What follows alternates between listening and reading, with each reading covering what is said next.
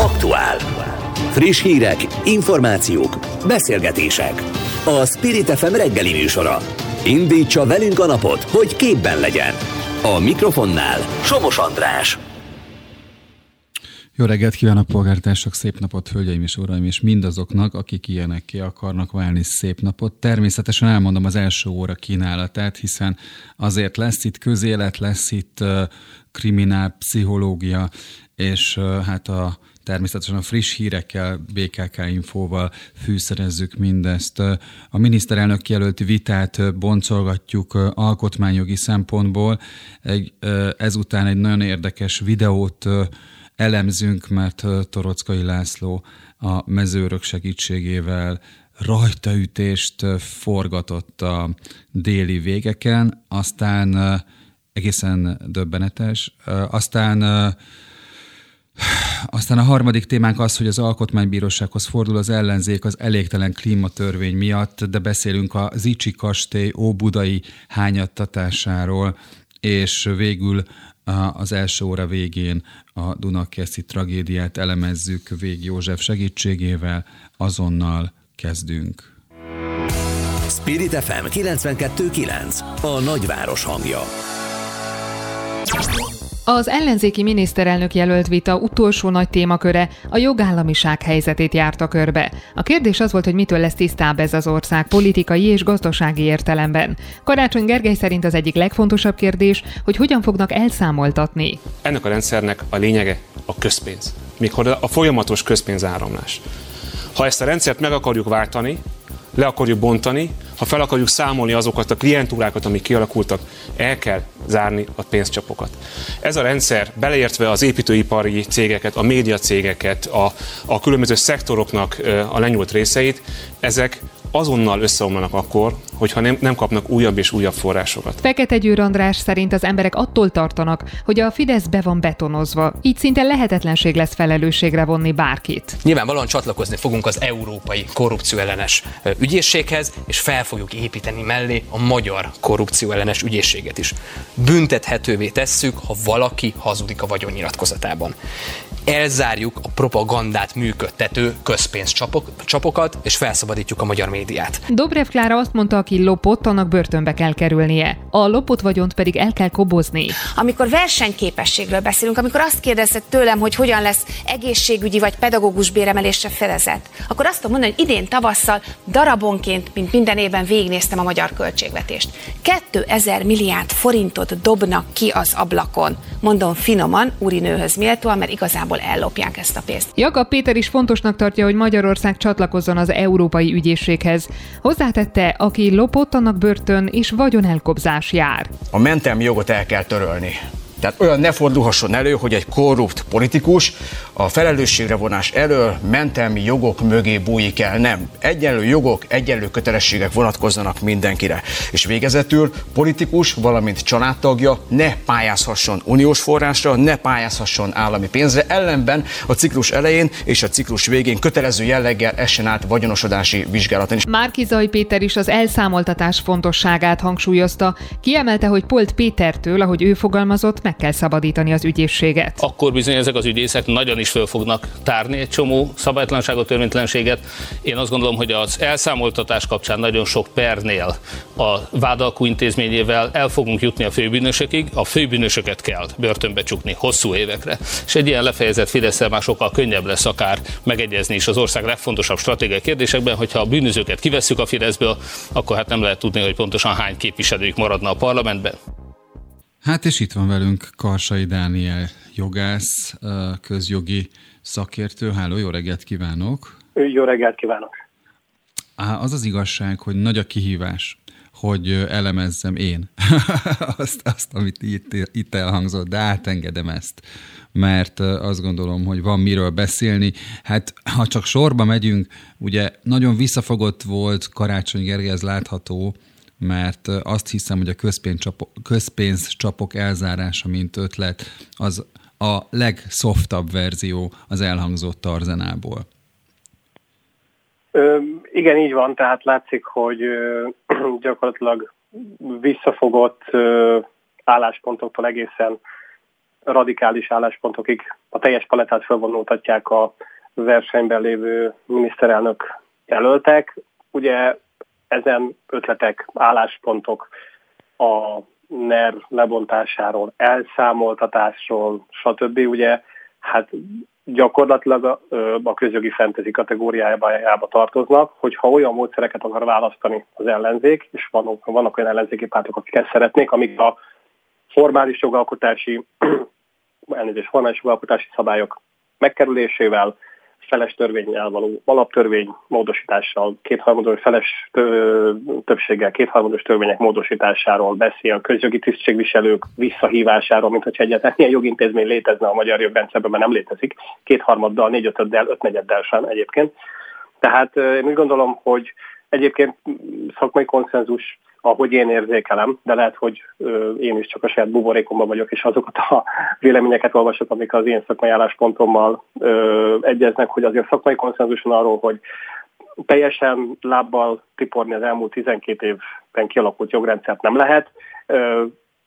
Az nagyon fontos kiindulási pont szerintem, amikor a NER-ről beszélgetünk, illetve a NER-rel való szembenállásról beszélgetünk, hogy szerintem tetszik, nem tetszik, és lehet, hogy kicsit keserű ezt hallani, a NER, mint olyan nem illegitim rendszer. Legit, súlyos legitimációs deficittel küzd, való igaz. Ez miből Ezt, táplálkozik, csak hogy be, beleszakítsam magam. Már melyik, hogy legitim a NER, vagy hogy illegitim a NER? Hát, hogy Tehát, ugye súlyos illegitimációs problémák hát vannak. Ugye, hát ugye abból, amit egyébként például a Vörös professzor is meg nagyon sokan mások Dobrevkára helyesen mondanak, ugye, hogy itt az elmúlt 12 évben egy olyan lépésről lépésre végrehajtott hatalomkoncentráció figyelhető meg, mint a NER néven ismerünk, ugye ami egy demokratikus jogállamban elképzelhetetlen és elfogadhatatlan.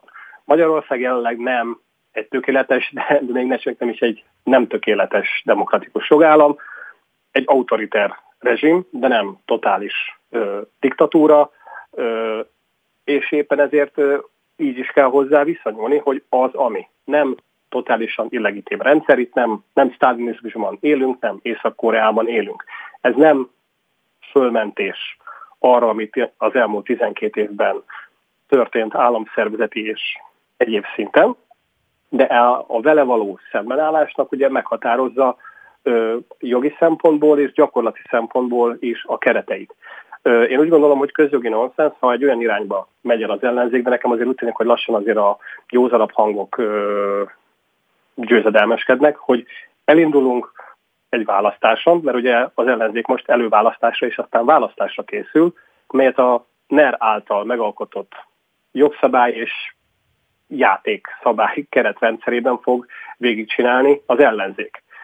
Ezek után azt mondani, hogy ez, az egész keretrendszer úgy, ahogy van, illegitim, mindent ö, kidobunk a következő nap a kukába, hát ugye ez egy önellentmondás, hiszen hát a, a kukába dobás legitim, legitimációját is abból a keretrendszerből merítem, amit aztán kidobok, ugye? Tehát ez önfarkába harapok, így jól mondom, közjogi fentezi.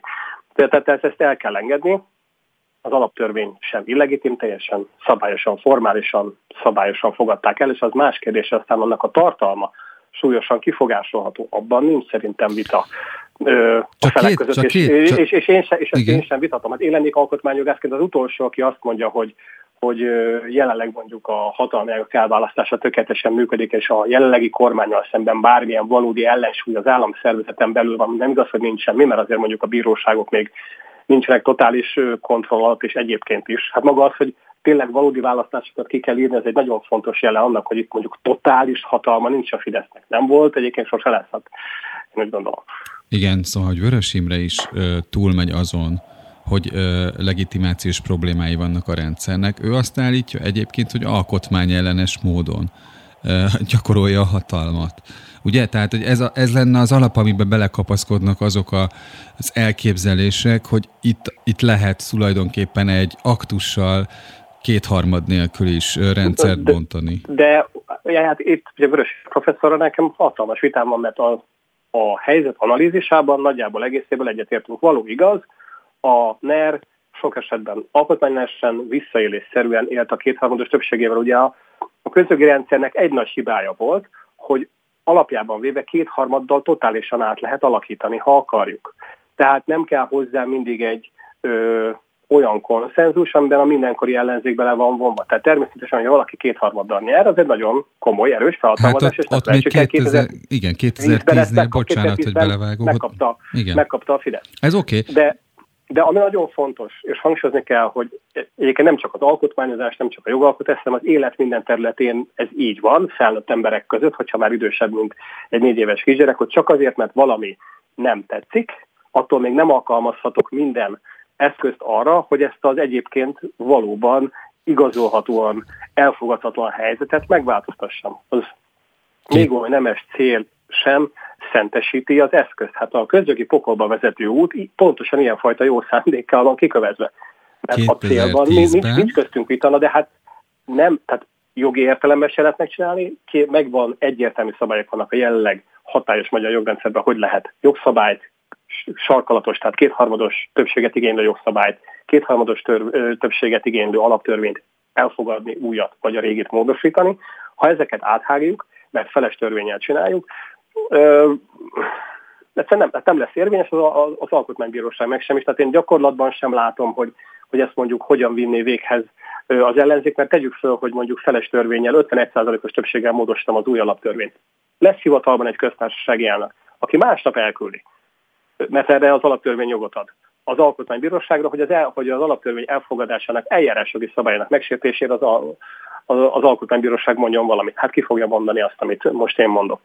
Ugye, és ide kapcsolódik ez a másik dolog, hogy, hogy ez, ugye ez is repked a magyar közösszön, hogy, hogy mindenkit is visszahívunk. A köztársasági elnököt, az alkotmánybíróság hatásköreit magához vonja a parlament, megfosztjuk hivatalától a legfőbb ügyés, stb. Hogyan?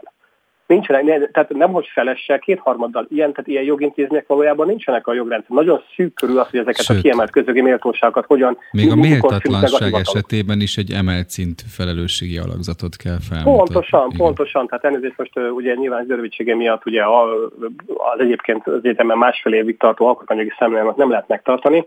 Úgyhogy most a részletszabálya ne haragudjanak, nem menjünk be, de tehát nincsenek ilyen, jogi, nincsenek ilyen ö, jogintézmények. Egyébként kétharmaddal sem. Tehát én, én azt gondolom, hogy, és, és ugye hát arról meg beszélgessenek a politológusok, hogy mondjuk egy ilyen nyíltan durván a formális jogot megsértő lépés, amilyen egy lépést, ilyet sem tett a, egy lépést sose tett ilyet, ilyet a, a Fidesz soha. Sok apró kicsit, igen, ami összességében mondhatjuk, hogy már összemérhető, és ugye nyilván ebből adódnak ezek az ötletek, hogy összességében tényleg hát egy nagyon súlyos jogállamisági krízisben van Magyarország, ebben megismétlem sokat, szóval nincs köztünk vita, de ilyen súlyos egyszerlépést nem tett soha a Fidesz. Hát e, e, mondjuk milyen társadalmi hatásai lesznek? Ugye nem, ugye nem kell most különösen egy hát mondjuk, erőszak, bármi ilyet mondjuk de, azért hát, de a... hát nem, fog, nem fogják elfogadni a Mondjuk azért az alkotmánybíróság jogköreinek hirtelen megnyírbálása egy nem tetsző döntésnél, azért az egy egyszeri lépés volt, és ez nagyon durva volt, őszintén szólva. Igen, az nagyon durva volt, Igen. de ugye ott is, ott is egy hatáskörben nyúlt bele ugye a különböző ö, ugye hát adó jogszabályok felülvizsgálatának lehetősége kapcsán, ugye még a NER elején valójában bele de ott is egy kis lépés volt. Tehát nem az volt, hogy totális, hogy megszüntette az alkotmánybíróságot a NER, hanem egy hatáskörét korlátozta. Nem szüntette meg, korlátozta. Tehát ugye a, amiben a NER el kell ismerni, hogy nagyon ügyes, hogy patika mérlegen ki tudja mérni, hogy mik azok az egyébként nagyon durva és ö, szakmai szempontból, morális szempontból e teljesen elfogadhatatlan közük lépések, amit a, meg tud tenni úgy, hogy különösebben nagy társadalmi felzudulás kell. Én nem emlékszem arra, hogy százezeres tömegtüntetés lett volna a Kossuth téren, vagy mondjuk a Donáti utcában az Alkotmánybíróság épülete előtt. Ezen lép, az kormány ezen lépése miatt. És semmelyik más lépése miatt nem, nem, nem nagyon voltak azért Magyarországon komoly tömegtüntetés, mert nálam egyébként a komoly tüntetés még százezer főnél kezdődik. Ami alatta van az. Érintettük már a Érintettük már a visszahívhatóságot, meg a büntethetőséget. Mi a helyzet a vagyonok visszavételével, vagy az elkobzásával, ahogy fogalmaznak egyes ellenzéki politikusok? Hát én mindig azt mondom, hogy, hogy ilyenkor gondoljuk, gondoljanak bele mindkét oldalon egyébként, amikor a közéletről gondolkodik valaki, hogy ha egy adott lépésről vélemény nyilvánít, hogy mindig írjuk oda egy, az adott lépés meg, meghozatala, vagy eldöntésé, eldöntésért felelős személy nevéhez mondjuk egy ellentétés oldalon álló politikus nevét, és mit mondanánk akkor, ha ezt ő mondaná. Hát a Strasbourg Emberjogi Bíróságnak az elmúlt tíz évben számos nagy tulajdonjog így volt, ami pontosan ilyenfajta hát a jogszerűség próbáját ki nem álló tulajdontól való megfosztás volt, volt a téma. Tankönyvpiac államosítása, trafik, mucsi, stb. Hát most gyakorlatilag nagyon, nagyon, nagyon hasonlót kíván megtenni a, az ellenzék, és persze értem én, mert hogy itt a korrupcióból jelentsen is ez persze bármi, ez egy hívószó, amit egyébként nem sokkal pontosabb tartalommal meg kéne tölteni, hogy, hogy értelmesen lesz arra beszélni. Hát értem én ezt, hogy korrupcióból származó vagyonokat akarunk visszavenni. A nemzet gázszerelőjének vagyonát vissza kell venni, stb. Én ezt értem, mert nagyon szép, meg, meg jól is hangzik, csak hogyan tesszük meg ezt jogszerűen. Ugye én, még az a generáció vagyok, aki ugye a, a régi nagy klasszikus Sólyom László alkotmánybíróságnak a gyakorlatán nevelkedtem, ugye ahol számos esetben kimondta azt az alkotmánybíróság, hogy a jogállamot nem lehet jogállamiság, jogállamisággal szemben fölépíteni. Daniel, Tehát, mellesleg egyébként eltörölték ugye az alkotmánybírósági gyakorlat kötelező jellegét az alkotmánybíróságra vonatkoznak, de az alkotmánybíróság csak a Solyom László féle gyakorlatból indul ki. Igen, kevés, az, én, ugye hát én az alkotmánybíróság kritikusai közé, kérlehetetlen kritikusai közé tartozom, de ha van, amiért meg lehet dicsérni a jellegi alkotmánybíróságot, az, hogy na, azt nem hagyta annyiban, hogy mondjuk a régi gyakorlatot, gyakorlatot ne kelljen figyelembe venni, és bár való igaz, ezt azt mondták, hogy nem kell figyelembe venni, ők továbbra is alkalmazzák, hogyha úgy látják, hogy a régi alaptörvény és az, az tehát a régi alkotmány és az új alaptörvény szabályok között olyan nagy az átfedés, hogy a régi alkotmány alapján hozott alkotmánybírósági gyakorlat irányadó. Egyébként ez egy másik beszélgetés tárgyának kéne lennie, de én csak halka jegyzem meg, hogy bár igaz, hogy több mint tíz éve már van egy új alaptörvényünk, ami fölváltotta az alkotmányt, de az tényleges tartalmában olyan nagyfokú azonosságot, hát 80-90%-ban a lényegi szabályok azonosak, a régi alkotmány, hogy valójában egyébként a Fidesz sem alkotmányozott, hanem volt egy nagyon nagy méretű alkotmánymódosító novella, de ennyi, és aztán persze csomó további kilenc darab alaptörvénymódosítás, de valójában továbbra is a 89-es alkotmányos keretek között élünk, amelyet ugye föl lehet tölteni alkotmányellenes tartalommal, hogyha az embernek kétharmados többsége van. Ez egy volt az egyetlen ahilles sarka ennek a igazi komoly a hillesak ennek a 89-es alkotmányos berendezkedésnek, hogy totális hatalmat ki lehet alakítani, hogyha az ember ilyen többséget szerez, és a Fidesz megszerezte. Háromszor egymás után. És mondjuk az sem mellékes, hogy a 89-es szerkezetben milyen részletszabályok férnek bele, mert a maradék 10%-ban azért vannak csemegék. Tehát nem csak hát, az anya, anya, anya, apa, apa, hanem, hanem effektíve azok a szabályok, amelyek mondjuk a, a visszamenőleges büntetését az állampárt képviselőinek, akik tovább élnek, és nem tudom micsoda. Tehát van egy hát pár... de azért ez, hogy pont ez a szabály hogy ennek mondjuk tényleges hatása bárkinek az életére nem volt. Meg persze van egy nemzeti hit, nagyon hosszú és terjedelmes nemzeti hitvallás, amiben vannak olyan dolgok, amik ilyen hát csak ilyen, bocsánat, közjogi sallannak minősíthető, vannak szép deklarációk, amiknek kell szerepelnie egy ö, alaptörvény, vagy szerepelhetnek egy alaptörvény, úgy gondolom, hogy sok út, vet a, sok út vezet a közjogi nirvánába is, tehát nagyon sokféle jó alaptörvény alkotmány képzelhető el. Én úgy gondolom, hogy egyébként az, hogy, hogy az ellenzék ö, kitűzi azt ö, célul, hogy legyen alkotmányozás, ö, az, az önmagában egyébként nagyon jó dolog. Mert én úgy gondolom, hogy jelenleg az alaptörvény, ahogy egyébként a régi, a 89-es alkotmány sem töltötte be töltötte és tölti be azt a szerepét, amire szolgálna, hogy valódi társadalmi szerződés legyen, ami mögött egy nagyon széles társadalmi konszenzus van, tehát nyilván száz százalék sosem lehet, de mondjuk tényleg a túlnyomó többsége a magyar társadalomnak el tudja ezt fogadni valódi alaptörvénynek. Ugye ez az 89-es alkotmányt ugye a, a konzervatív jobboldal nem tudta elfogadni, ezt meg most ugye a, az most a alaptörvényt meg az ellenzék, most a ellenzék és az ők szavazóinak egy jelentős része nem tudja elfogadni. Tehát nagyon izgalmas és szép feladat lenne, hogyha ezt kitűzni az ellenzék maga elég egy valódi konszenzusos, és ezzel nagyon nem tudom eléggé nagybetűkkel mondani, konszenzusos alkotmányozási folyamatot elindítani, de az biztos, hogy nem 5 perc, az biztos, hogy komoly társadalmi vitákat ö, kell lefolytatni, hogy ez valóban elfogadható legyen mindenki számára, és egyébként ez egy olyan szöveg lesz, ami lehet, hogy pontosan az lesz a konszenzus alapja, hogy igazán száz százalékig minden mondata nem fog mindenkinek tetszeni, mert hát ugye a kompromisszum és a konszenzusnak szerintem az a definíció, hogy olyan, olyan dolgokban is engedek, ami nekem fontos, és elfogadok olyan dolgokat, amik nekem nem tetszenek. Egyébként ez a tolerancia definíció is, hogy, hogy olyan dolgokat, személyeket fogadok el, akik egyébként nem szimpatikusak, mert ami semleges, vagy ami, vagy ami tetszik, ugye azt nem kell tolerálni. Az, az elmúlt percekben önök Karsai Dánielt hallották. Nekem, nekem egész, egész nap mehetne ez, csak vége van a műsornak, úgyhogy nagyon megköszönöm a az elemzést, meg a kis beszélgetést. Minden jót kívánok, Dániel! Köszönöm szépen a lehetőséget! Spirit FM, ahol mindenki szóhoz jut.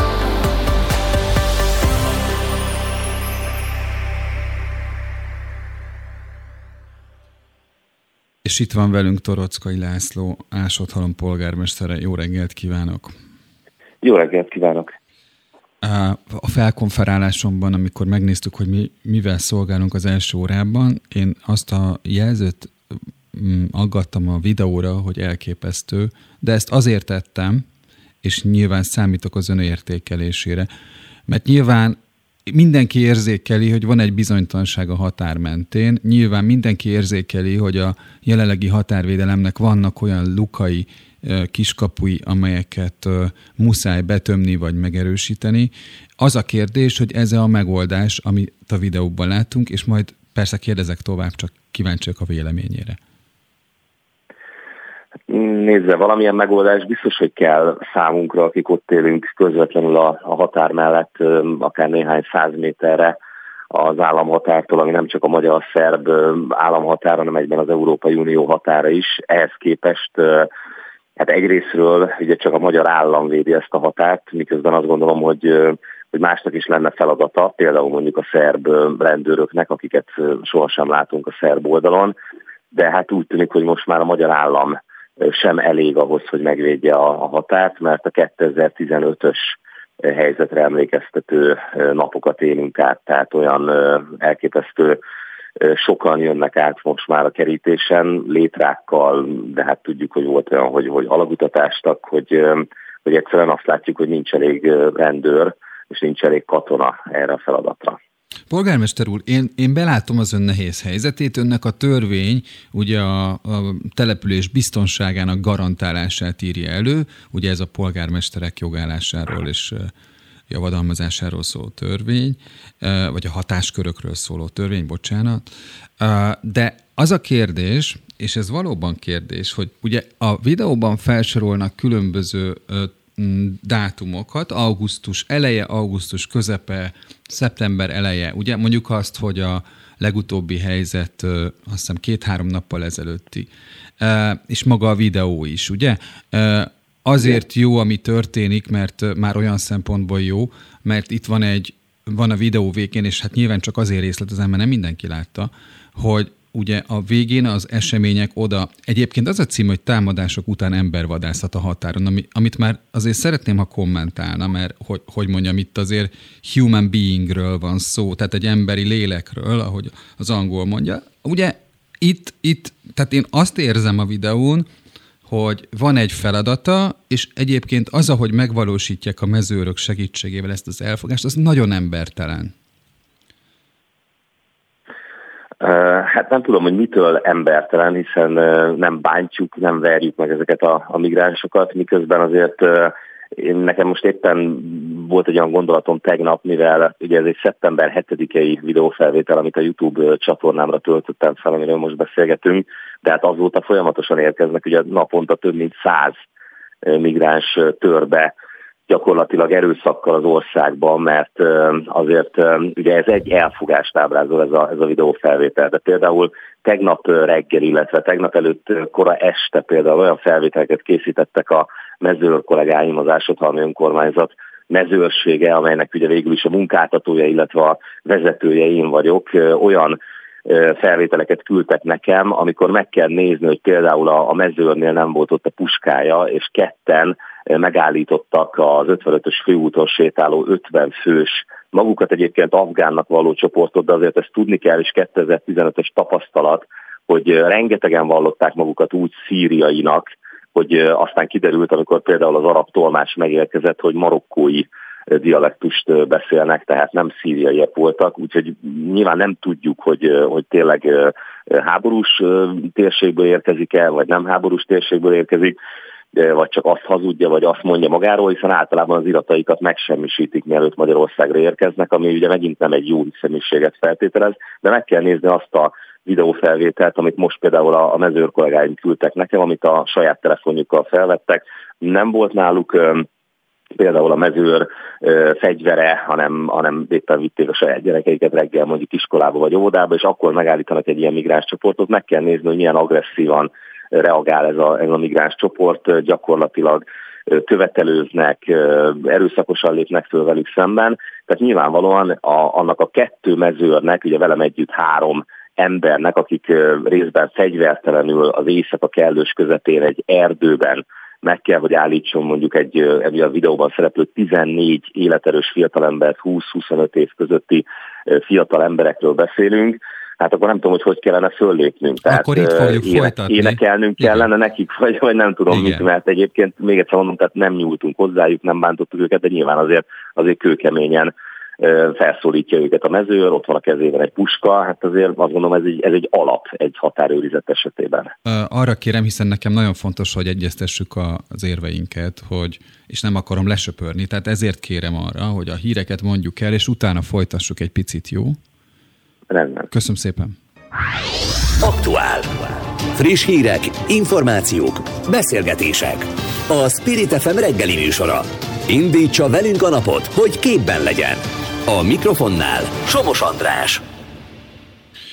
És folytatjuk Torockai László Ásat halompolgármestere a vonalban.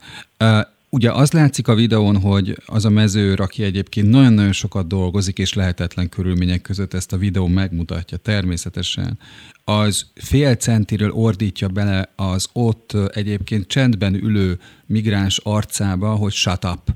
Tehát ez ennél durvább jelenetet én nem láttam, megmondom őszintén. Noha egyébként nem, nem csinál semmit a földön ülő ember.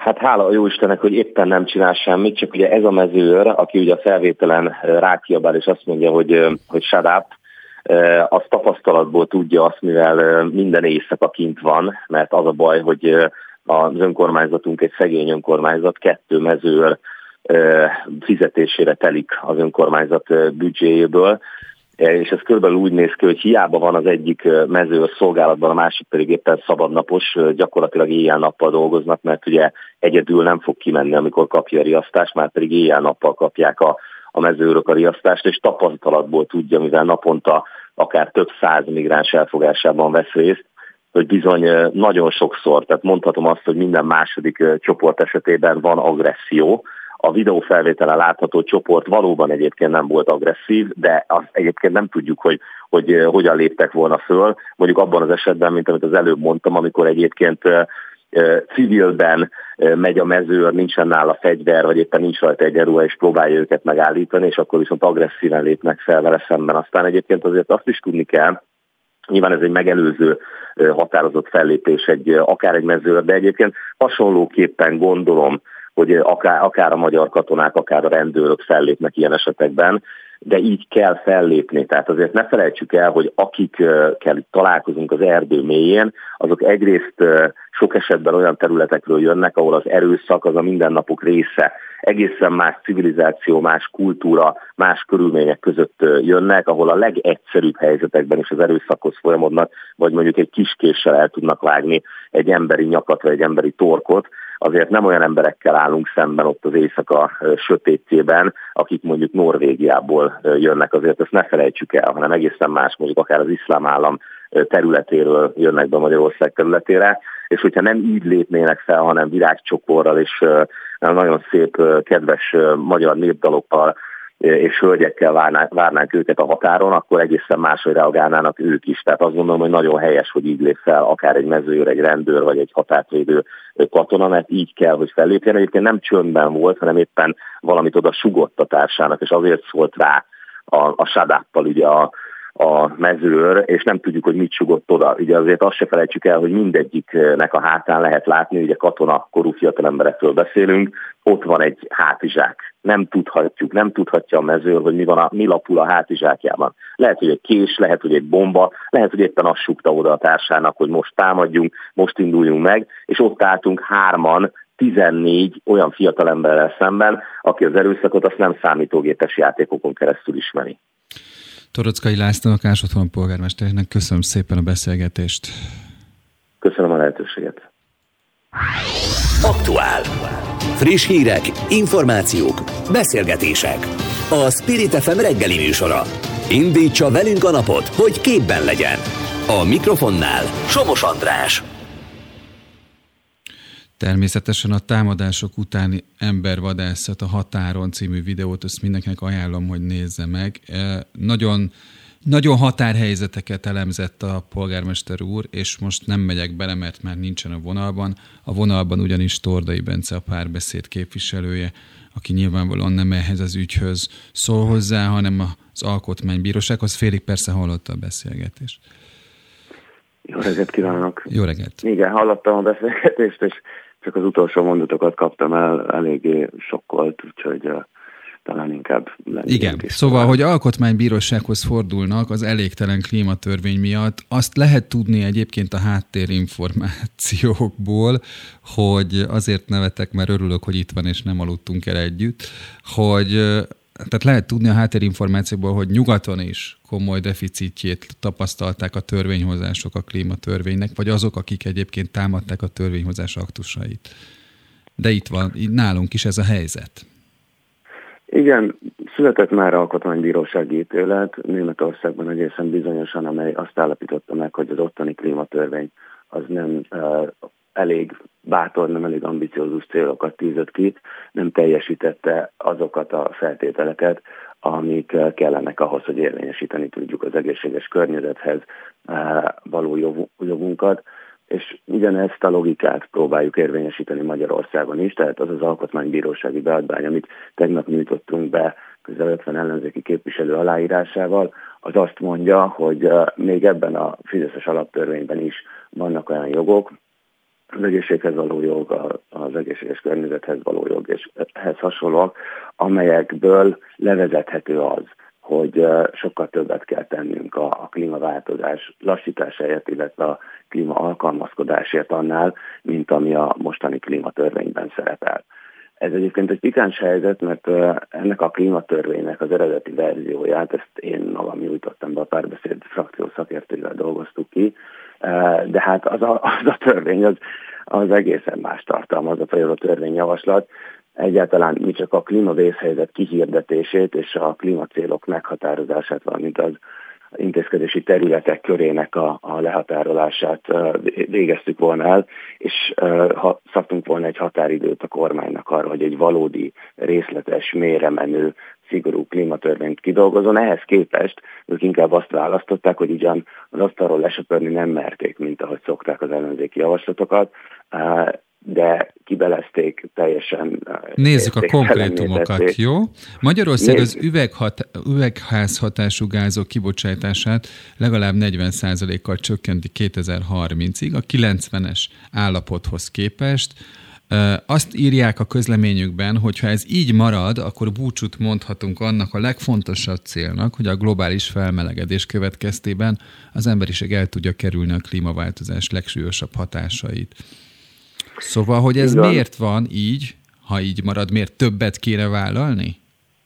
Abszolút többet kéne vállalni. A tudományos konszenzus azt mondja, hogy 2030-ra nagyjából 60-65 százalékkal kellene csökkenteni eh, a kibocsátásunkat. Az Unióban végül egy 55 százalékos érték ment át, és ez a 40 százalék, ez ennek tükrében elképesztően alacsony, eh, különösen tudva azt, hogy, hogy most is 32 eh, százalékon vagyunk. A rossz hír egyébként az, hogy a GKI friss tanulmánya szerint még ezt a 41 sem érni el az Orbán kormány, hogyha az eddigi intézkedéseit és a terveit nézzük, akkor csak 34%-os kibocsátás csökkenésre volna képes, hogyha hagynánk őket kormányozni az évtized végéig, úgyhogy már csak ezért is el kell zavarni őket, le kell váltani. A hátralévő egy percben az energiatermelésről beszélünk egy picit Paks 2-ről, illetve arról, hogy hogy látják ezt a kérdést a klímavédelmi célok fényében.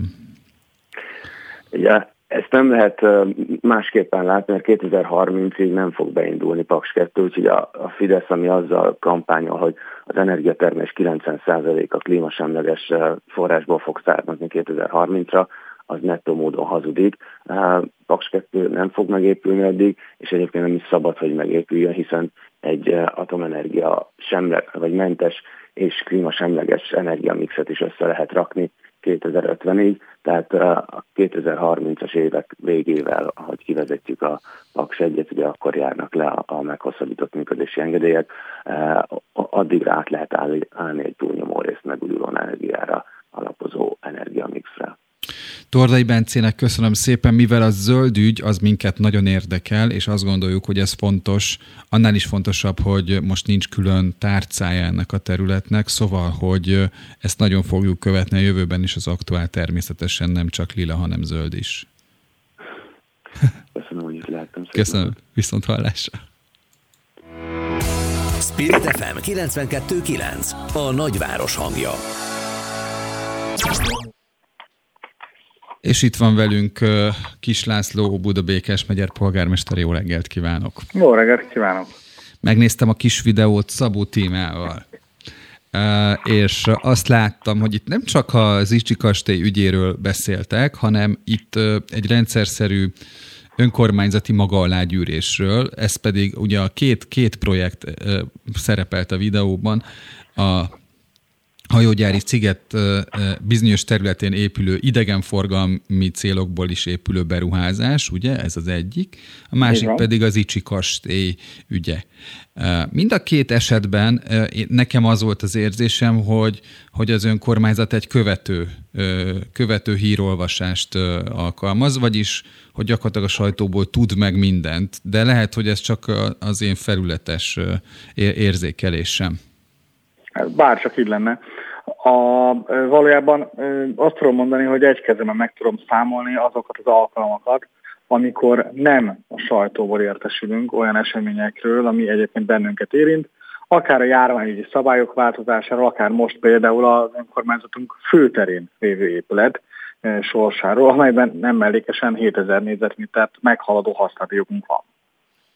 Uh, tulajdonképpen én szerintem örülhetnek, polgármester úr, mert azt is mondhatta volna az állam egy törvényel, gondolom most, hogy rendkívüli ö, jogalkotás fennmarad gyakorlatilag kormányrendelte, hogy elveszi az egészet.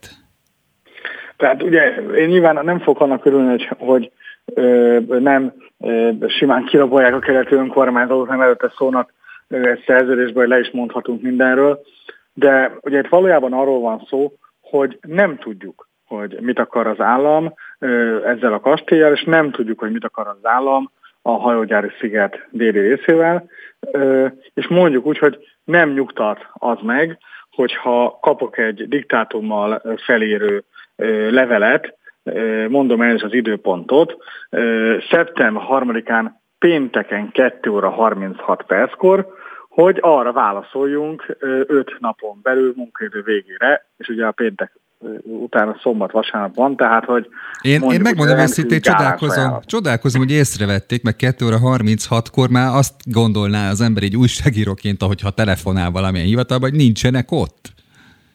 Ö, a munkatársaink nagyon sokat dolgoznak, én magam most is a hivatalban dolgozom már egy órája, tehát hogy önmagában Jó, most ez normális. korán kell annak fölkelni és későn feküdni, aki nem kap választ a, a levelére. Mi válaszoltunk is, és több pontban hát küldtük el a kifogásainkat ezzel a, a szerződéssel kapcsolatban. Azért nézzük alap... meg, hogy mit tudunk erről, mert ott azt, az szerepel a videóban, hogy használnak néhány ezer négyzetméternyi területet az Icsi kastélyból, ugye? Hogy az önkormányzat tulajdon. Így van. És ott, ott kulturális intézmények vannak, tehát hogy... Pontosan erről van szó, tehát a használat azt nem úgy kell elképzelni, hogy ilyen... Hogy raktár. E, igen, vagy, vagy így, hogy így elvi alapon igen. használjuk csak, Ugye ebben a, a, a komplexumban működnek egyébként tőlünk függetlenül is intézmények, például a Klebezberg központ, például az önkormányzat hivatalának egy része. Itt van az Óbudai Múzeum, nekünk nyilván a legfontosabb dolog, de itt van a térszínház is, és hát vannak állami területek is, és vannak olyan, amelyek bérbe adottak, például a Kubuci nevű szórakozóhely. Tehát magyarul ez egy nagyon-nagyon komplex csomag, és éppen ezért tűnik nekem mondjuk úgy, hogy megalapozatlanak az, hogyha a vagyonkezelőtől kapunk egy levelet, hogy akkor öt napon belül válaszoljunk, mert hogy itt arról van szó, hogy egyrészt nekünk van ez a 7000 négyzetmétert meghadó használati jogunk, egyébként van az Óbudai Múzeum, amit mindenképpen fontosnak tartunk, hogy működjék, meg úgy általában is szeretnénk tudni, hogy ők mit szeretnék ezzel a kastélyjal. Én úgy tudom, hogy ez a magyar kultúra felvilágoztatásának lesz egy újabb helyszíne, mert Demeter Szilárd nem fér el. Nem fér el a, a belvárosban, nem fér el a kihelyezett világban, úgyhogy ezért van még szükség erre is. Őszintén szóval akár legyen, tehát hogy most ez nekem ilyen értelme nem pont annyit mond, mint amit önnek mond ez a, ez a mondat. A Magyar Kultúra Alapítvány megkapta ezt a vagyont, ennek a vagyon átadásának a folyamata éppen zajlik, arra vonatkozóan, hogy mukkot nem szólt nekünk senki, hogy pontosan ki mit szeretne. És mondjuk úgy, hogy szerintem sem ördögtől való egyébként az, hogyha valaki szeretne egy sikeres fejlesztést bármelyik településen, akkor bejön az önkormányzathoz, és elmondja azt, hogy mit szeretne, aztán hát, ha találunk közös együttműködési pontokat. De mondjuk úgy, hogy nem állok egy titkot, nekünk napi gyakorlatunk, hogy beszélgetünk azokkal, akik ide bekopognak, és elmondják, hogy mit szeretnek csinálni, hát ha ez tud illeszkedni a kerületi fejlesztési stratégiába. Én nem gondolom, hogy Demeter Szilárd elképzelései az ördögtől valók lehetnének, ha végre megismerném azokat egyébként, de úgy tűnik, hogy a vagyonátadás folyamatában még nem sikerült alkalmas pillanatot találni, hogy a kerületi önkormányzattal egyeztessenek erről. Hát nagyon várjuk a fejleményeket, annál is inkább, mert a Kobuciban re- remek koncertek vannak, voltak, úgyhogy... Őszintén szóval megszakítom, én az Óvodai Múzeum jövőjét aggódom leginkább, mert egy olyan csodálatos gyűjteményről van szó, amely az önkormányzatunk fenntartásában működő múzeumban egyedülálló, és nem akarok reklámozni, de mindenki jön ki, mert csodálatos. De egyébként ez egy komplex probléma, és amit Szabó Téma képviselőasszony elmondott aggodalmakként, hogy itt mi lehet a háttérben, én alapvetően megalapozottnak meg látszom, látom, azért, mert egész egyszerűen egy mukkot nem szólt senki arról, hogy mi fog történni. Igen, ő azt mondta, hogy kijátszák a vagyont, tehát, hogy ő így fogalmazott. Hát ez így tűnik. jó, hát egyébként mindenkinek más a hidegtáról a vonzó, hát valakinek a koncert, valakinek a múzeum. Így van. De attól még egymástól is vehetnek étket, tehát, hogy Persze, Együtt ez is aggódhatnak. Ezért, ezért mondom azt, hogy, hogy önmagában én célzatosnak érzem ezt a hallgatást, mert hogyha egyébként nagyon komolyan gondolják, hogy a magyar kultúráért akarnak itt fejlesztéseket megvalósítani, akkor az önkormányzatnak nyilván nem lehet ellene kifogása, és ebben szeretne együttműködni. De azért ez nem úgy megy, hogy ilyen ötnapos határidőkkel, amiből szombat-vasárnap is benne van, küldünk egy levelet, úgy, hogy legalább 5-6 szereplő van az asztalnál, és senki nem tudja, hogy mit szeretne a vagyon mostani vagy leendő használója. Polgármester úr, tájékoztasson minket, ha valamilyen fejlemény van az ügyben. Köszönöm szépen a beszélgetést. Köszönöm szépen. Spirit FM 92.9 A nagyváros hangja.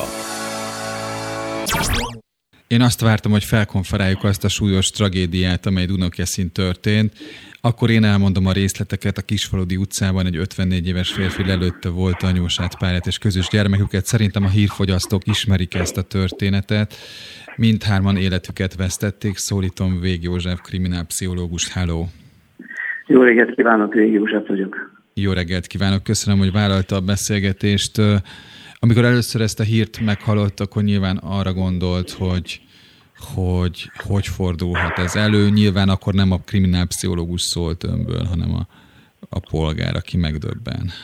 Hát először az ember szólal meg, szólal meg bennem, aztán pedig rögtön a kriminálpszichológus, aki meg akarja érteni a helyzetet, meg az embert, meg az emberi viselkedést. Sikerült-e a napvilágra került információk alapján közelebb jutni ahhoz, hogy mi történt és miért?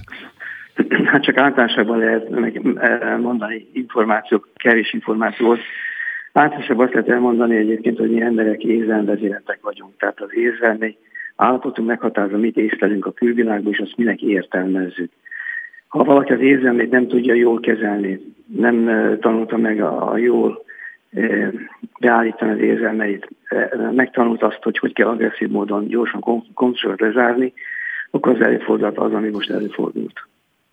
Én azon gondolkozom, miközben egyébként az is érdekes, hogy mit jelent a kiterjesztett öngyilkosság fogalma, ezt majd nyilván megbeszéljük, csak hogy ha a környezet észlel bizonyos jeleket, akkor anélkül, hogy az ember túldimenzionálná, mire kell ügyelni? Mert ugye az érzelemvezéreltség az ugye nagyon sok viselkedésben vagy hétköznapi aktusban megnyilvánul, de az, hogy valami, valamilyen érzelemvezéreltség kóros állapotú, ugye, az már egy másik Igen. helyzet. Az a helyzet, hogy ha a híreket figyelem, a hírekből az derül ki, hogy volt már neki különböző agresszív megoldásai pont a családjával kapcsolatban, ezért is váltak, váltak feltétlenül, illetve volt kérés a, a feleség részre távoltartás intézményének a bevezetésére, ami nem kerül bevezetésre. Tehát a magatartásából lehetett következtetni arra, hogy agresszív megoldásokba gondolkodik. Ilyenkor valóban célszerűbb inkább távol tartani magunkat, tőle nem keresni a, a konfliktus, konfrontációt, lehetőleg elkerülni. És ugye két óra később hozta a gyereket, mert mennyire észszerűbb lett volna talán most így utólag hogy könnyű bölcsnek lenni, tudomásul menne elkésett vele, aztán lezárni az ügyet. Ugye fölveti ez a kérdés azt, hogy a, hogy a hatóságok a távoltartás eldöntésekor ugye mikre támaszkodnak, milyen jelekre és milyen tényekre, vagy az ezt alátámasztó bizonyítékokat hogy értékelik, hogy mérlegelik. Ebben látta valamilyen problémát? Problémát nem látok, hiszen jogszabály írja elő, hogy mikor lehet elrendelni távoltartás és kirendelheti el, milyen körülményekre hivatkozva. Az a helyzet, hogy most egymás közben, vagy egymással hallgatók között beszélgetve mondom a következőt. Amikor már e, szakszerű lenne, még nem mindig törvényes az intézmény létrehozásával, tehát a jog, jog, jog érvényesítés. Tehát mhm. lehet, hogy már szakmailag indokolt lenne, de a törvény nem teszi még lehetővé. Akkor ez jogalkotási probléma? Eh, nem tudom. Ez jó lenne, könnyű lenne azt mondani, igen, nem vagyok benne biztos. Van egy, van egy ilyen visszacsatolási lehetőség a jogalkotók számára, hogy itt uh, már a szakma olyan tényeket tárt fel, vagy olyan problémákat érzékel, ami lehet, hogy átgondolásra érdemes, esetleg az igazságügyi bizottságban, ha más nem, akkor érdemes lenne megvitatni? Mindenképpen érdemes lenne újra gondolni, ez a véleményem, másrészt pedig van, akik vissza is élnek vele. Tehát nem csak élnek a lehetőséggel, vissza is élnek. Tehát nehéz eldönteni, hogy jobbra vagy balra billen az embernek a feje ilyen esetben, a döntéshozó feje. Beszéljünk egy kicsit erről a kiterjesztett öngyilkosságról, hogy ez, ez a konkrét esetben hogy valósult meg, és mit jelent ez? A kiterjesztett öngyilkosság azt jelenti, hogy valaki mert ugye a háromszoros általánosítás valami nem megy, ez kiterjeszti, nekem semmi nem megy, egész hátra az életemnek ki fog hatni, nem érdemes újra próbálkozni, nem érdemes bármit is tenni, inkább meghalni. De hogy nem maradjon hátra gondnokság nélkül, vagy ellátás nélkül gyermek, ezért a gyermekkel is végez, illetve a gyűlölt feleséges tud végezni. Tehát ez nem biztos, hogy klasszikus értelemben kiterjesztett öngyilkosság volt, mert ott azért akkor a feleség is be szokott egyezni. Tehát kölcsönösen megegyeznek, és úgy hagyják végre cselekni. Hát ahhoz, ahhoz gondolom a feleség oldaláról is kell egy kilátástalanság érzés, itt pedig érdekellentét látszik fennállni, vagy látszott. Ezért nem merném láhúzni azt a fogalmat, hogy kiteszett öngyilkosság. Uh-huh, uh-huh. Hanem egy klasszikus gyilkossággal állunk szemben klasszikus indulati cselekmény, ami nyilván előkészületet igényelt, hiszen vitte magával a fegyvert. Igen, hogyha... le, akart, le akarta zárni az ügyet, mindenkor az éget akart vetni a vitáknak, a pontusoknak, és azt gondolta, hogy egyéb más jó megoldás nem létezik számára, csak. Egyébként áldozati típusú emberek hoznak ilyen döntéseket. Ami mit jelent konkrétan, hogy áldozati típusú? Azt jelenti, hogy ő magát kicsinek, tehetetlennek, stb. tartja, és hogy újra és újra megérhesse azt a tehetetlenséget, az, hogy kicsi, nem elég erős, nem elég okos, ezért újra és újra elkövet olyan bűncselekményeket, vagy olyan normaszerű magatartást, ami miatt újra és újra elmarasztalják, akár meg is büntetik. Tehát a végén a végállapot az, hogy újra és újra áldozattá kell válni. Hát nagyon nehéz ilyenkor a családnak, akik, akik ezzel a tragédiával szembesülnek, és túl kell, hogy éljék. Nagyon köszönöm a beszélgetést, és Kérem szépen, szép napot. Viszont hallásra természetesen részvétünk a családnak. Aktuál. Friss hírek, információk, beszélgetések. A Spirit FM reggeli műsora. Indítsa velünk a napot, hogy képben legyen. A mikrofonnál Somos András. Jó reggelt, polgártársak, szép napot, hölgyeim és uraim, és mindazoknak is, akik ilyenek ki akarnak válni. Mi, mi, mi az, amit ajánlunk? Megint érdekességeket ajánlunk. Hát egy szörnyű természetkárosításról fogunk beszámolni, amely Pest megyében tapasztalható. Aztán beszélünk arról a kezdeményezésről, amelynek az a neve, hogy Tour de Rákos rendező, egy kicsit béna, de kibontjuk a részleteket. Aztán itt van a mustár, mustgázmérgezésnek az esete, amely ilyenkor szüretkor, vagy annak végeztével egyre gyakoribb, és bizony nagyon kell figyelni, hogy mire ezt fogjuk megbeszélni. Végül egy vitát kínálunk, amely szólnak egyes számú választókörzetének két ellenzéki jelöltjét vonultatja fel, és ütközteti azokat az érveket, amelyeket azért kell, hogy a szolnokiak megismerjenek, mert ugye hát az ellenzék elhatározta, hogy egy, az az egy ember áll majd szemben a Fidesz jelöltjével, úgyhogy ezekről lesz szó a következő mintegy 55 percben. Spirit FM 92.9 A nagyváros hangja több hete kutatnak civil és állami természetvédők, kutyáskereső egységek és önkéntesek mérgezett csalétkek után. Súlyos károkat okozott hatalmas területen az akár emberre veszélyes mérgek elhelyezése a természetben. A nagyszabású akcióban a Magyar Madártani és Természetvédelmi Egyesület is részt vesz. Deák Gáborral az Egyesület méreg és tetemkereső kutyás egység vezetőjével beszélgetünk a következő percekben akit köszöntök is a telefonnál. Hello! Jó reggelt kívánok, köszöntöm a kedves hallgatókat. Jó reggelt! Itt a, a, a beszámolók szerint egészen kiterjedt mérgezésről van szó, nem csak azokon a területeken, ahol konkrét állatok hultak el, Pest megyéről van szó, 8000 hektárról, hanem egy kicsit arrébb is találtak olyan csalikat, csapdákat, amelyek nagyon veszélyesek nem csak az állatokra, hanem az emberekre. Sikerült-e közelebb jutni a megoldáshoz, hogy ez miért fordulhatott elő?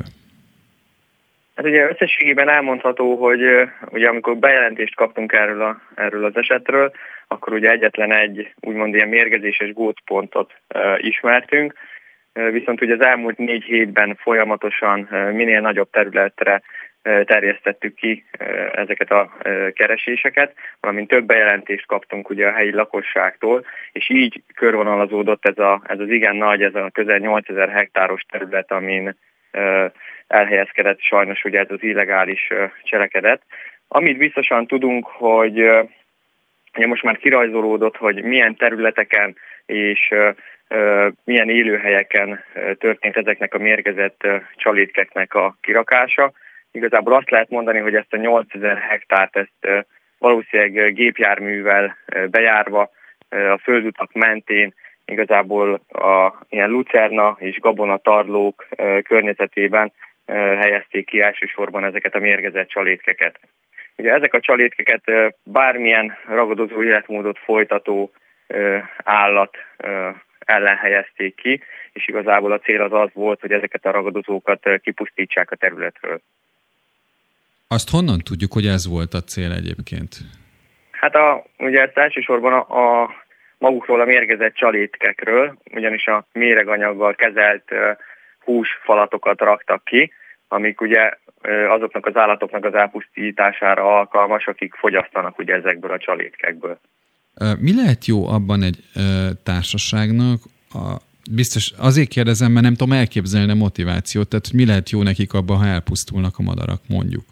Ugye a motiváció tekintetében ugye azt szoktuk mondani, hogy, hogy valaki véd valamit valamitől elvek érvényesülnek az ilyen eseteknél.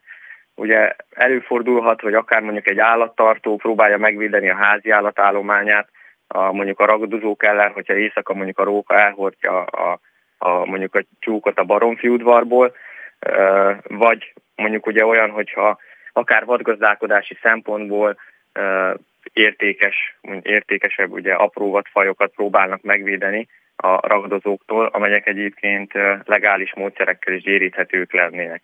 Ugye nyilván a maguk a ragadozó madarak azok ugye védett fajok, Magyarországon az összes faj, ezért mondjuk az ő elpusztításuk az bármilyen módszerrel ugye illegális cserekedetnek számít.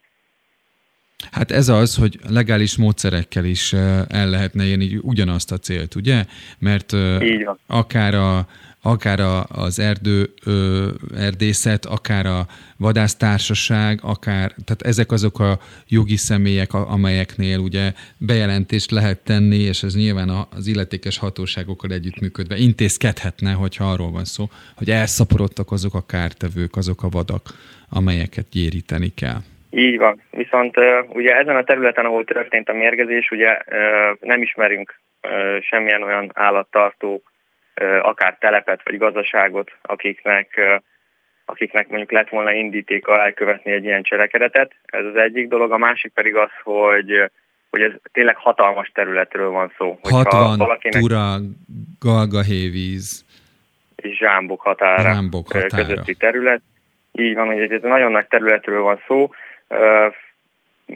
Így, hogy ilyen nagy területet, ha valaki csak mondjuk a saját házi átállományát szeretné megvédeni, akkor ez igazából képtelenség beszórni ilyen mennyiségű mérgezett csalétekkel. Akkor egyébként azon túlmenően, hogy védi valaki a saját területét, azon túlmenően más motivációkat, indítékokat kell, kell keresni annak a hátterében, hogy 114 mérgezett állatot találtak meg, amely ugye a kár esetében, hát nyilván ez nem számszerűsíthető, de a becslések szerint 6,5 millió forintot is meghaladja. Így van. És, Ugye igen. ilyen mértékű mérgezésről még nem volt példa Magyarországon. Mind a csalétkeknek a, a megtalált mennyisége, ugye 132 darab csalétek került eddig elő a területről, mint pedig a, a, ugye az elpusztult ragadozó madaraknak a száma, ez, ez kiemelkedő Magyarországon, ilyen esetre nem volt korábban még példa. És hát persze természetesen nem csak a madarak pusztulnak, hanem rók, van, a rókák, ugye? egyéb rákcsálók, Igen, de például házi állatok is, például egy kutyasétáltatónak a kutyája is a mérgezés áldozata lett, viszont szerencsére a, a gyors állatorvosi intézkedésnek köszönhetően a, a kutyának az életét is sikerült megmenteni. De Gábor, nagyon köszönöm, hogy erről beszámolt, és hogyha bármilyen fejlemény van az ügyben, akár sikerülne valamilyen nyomra akadni, akkor számítunk a tájékoztatásra. Köszönjük szépen. Én is köszönöm. Aktuál. Friss hírek, információk, beszélgetések. A Spirit FM reggeli műsora. Indítsa velünk a napot, hogy képben legyen. A mikrofonnál Somos András.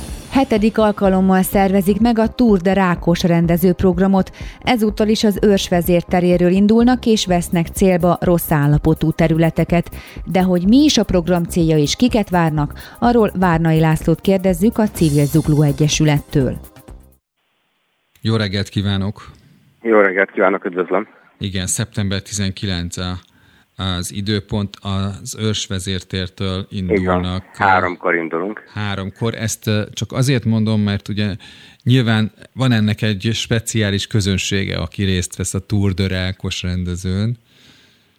Ez, ez úgy van, hogy most is pont éppen az őrsvezértéren teszünk ilyen plakátokat, hogy Igen. van rengeteg olyan biciklis, aki minden nap biciklivel jár, tehát hogy ezzel megy dolgozni, lehet, hogy amúgy van autója is, és van egy csomó, aki hétvégén családosan biciklizik, és van egy csomó tényleg, aki ilyen munkába jár, és azt használja. Itt, ha az ember megáll az őrsön, akkor 10 másodpercenként elmegy egy biciklis a bicikli úton, amelyik amúgy töredezett. Nagyon, és, igen. igen. Nagyon változatos az a, az a cél vagy figyelemfelhívás, amely ugye azt sejteti, hogy itt több ügyről van szó, amelyre szeretnék ráirányítani a figyelmet. Melyek ezek, és miért pont ezek?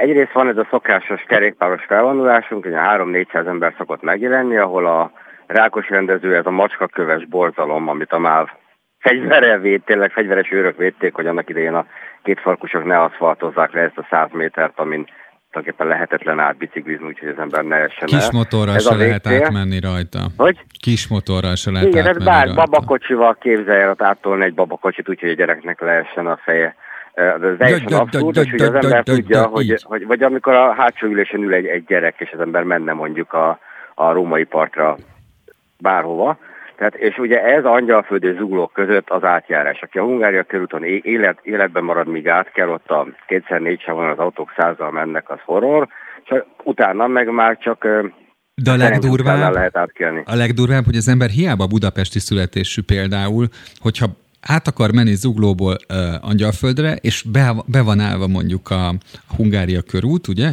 vagy a Robert Károly körút, ha tetszik, akkor, uh, akkor nem tud mit csinálni. Tehát akkor elmegy Újpest határaig, és ott megpróbál valami a, a kis utcákon becsatlakozni valami felüljáróba, ami átviszi. Igen, de mondjuk azt gondolom, hogy azért az autóval egy dolog, de a biciklisekkel, most, most én mi a biciklisekről beszélünk, autóval ott van az egyes villamos, amelyik szuper gyorsan végigmegy az egész Hungária körúton. A felvonulás másik célja, hogy felhívjuk azokra a kerékpárutakra a figyelmet, amik nincsenek. Tehát például a Nagy Lajos királyúton, a Fogarasin, vagy a Magyaródén, és lehet sorolni azokat a sugárirányú városba vezető utakat, ahol egyszerűen nincs bicikliút, és ott a, a 80 elő forgalom mellett kell biciklizni. Van egy csomó kerékpárút, ami nagyon rossz állapotban van. Ezek valahogy elvesznek a kerület és a főváros és a nem tudjuk ki között, és végén a, a felfestett jelek is eltűnnek. Mondok egy példát, nálunk a Kolumbusz utcában felfestették pár éve, hogy lehet ilyen sárga jelekkel, hogy lehet menni ott, mert biciklis jel, vagy kerékpárút jel, vagy valami ilyesmi a neve. Nyomuk sincsen, de még a csíknak se, ami a tökölő utat elválasztotta a kerékpárúttól. Ez a másik cél, hogy ezeket tessék felújítani, karbantartani, felfesteni, levágni a belógó ágakat. Egyre több a biciklis Budapesten. És a másik cél az az, hogy rámutassunk a kerület olyan problémás beépítésére, olyan ügyeire, mondok itt példákat, a Rákospatak partján épült egy 770 lakásos lakópark, de út nem épült hozzá. Vagy É, ugye van most egy kerületi telek, amit az önkormányzat el akart adni, ez az Angol utca, Egresi utca sarok, ahol 288 lakást akarnak, de az ott élők azok szeretnének parkot.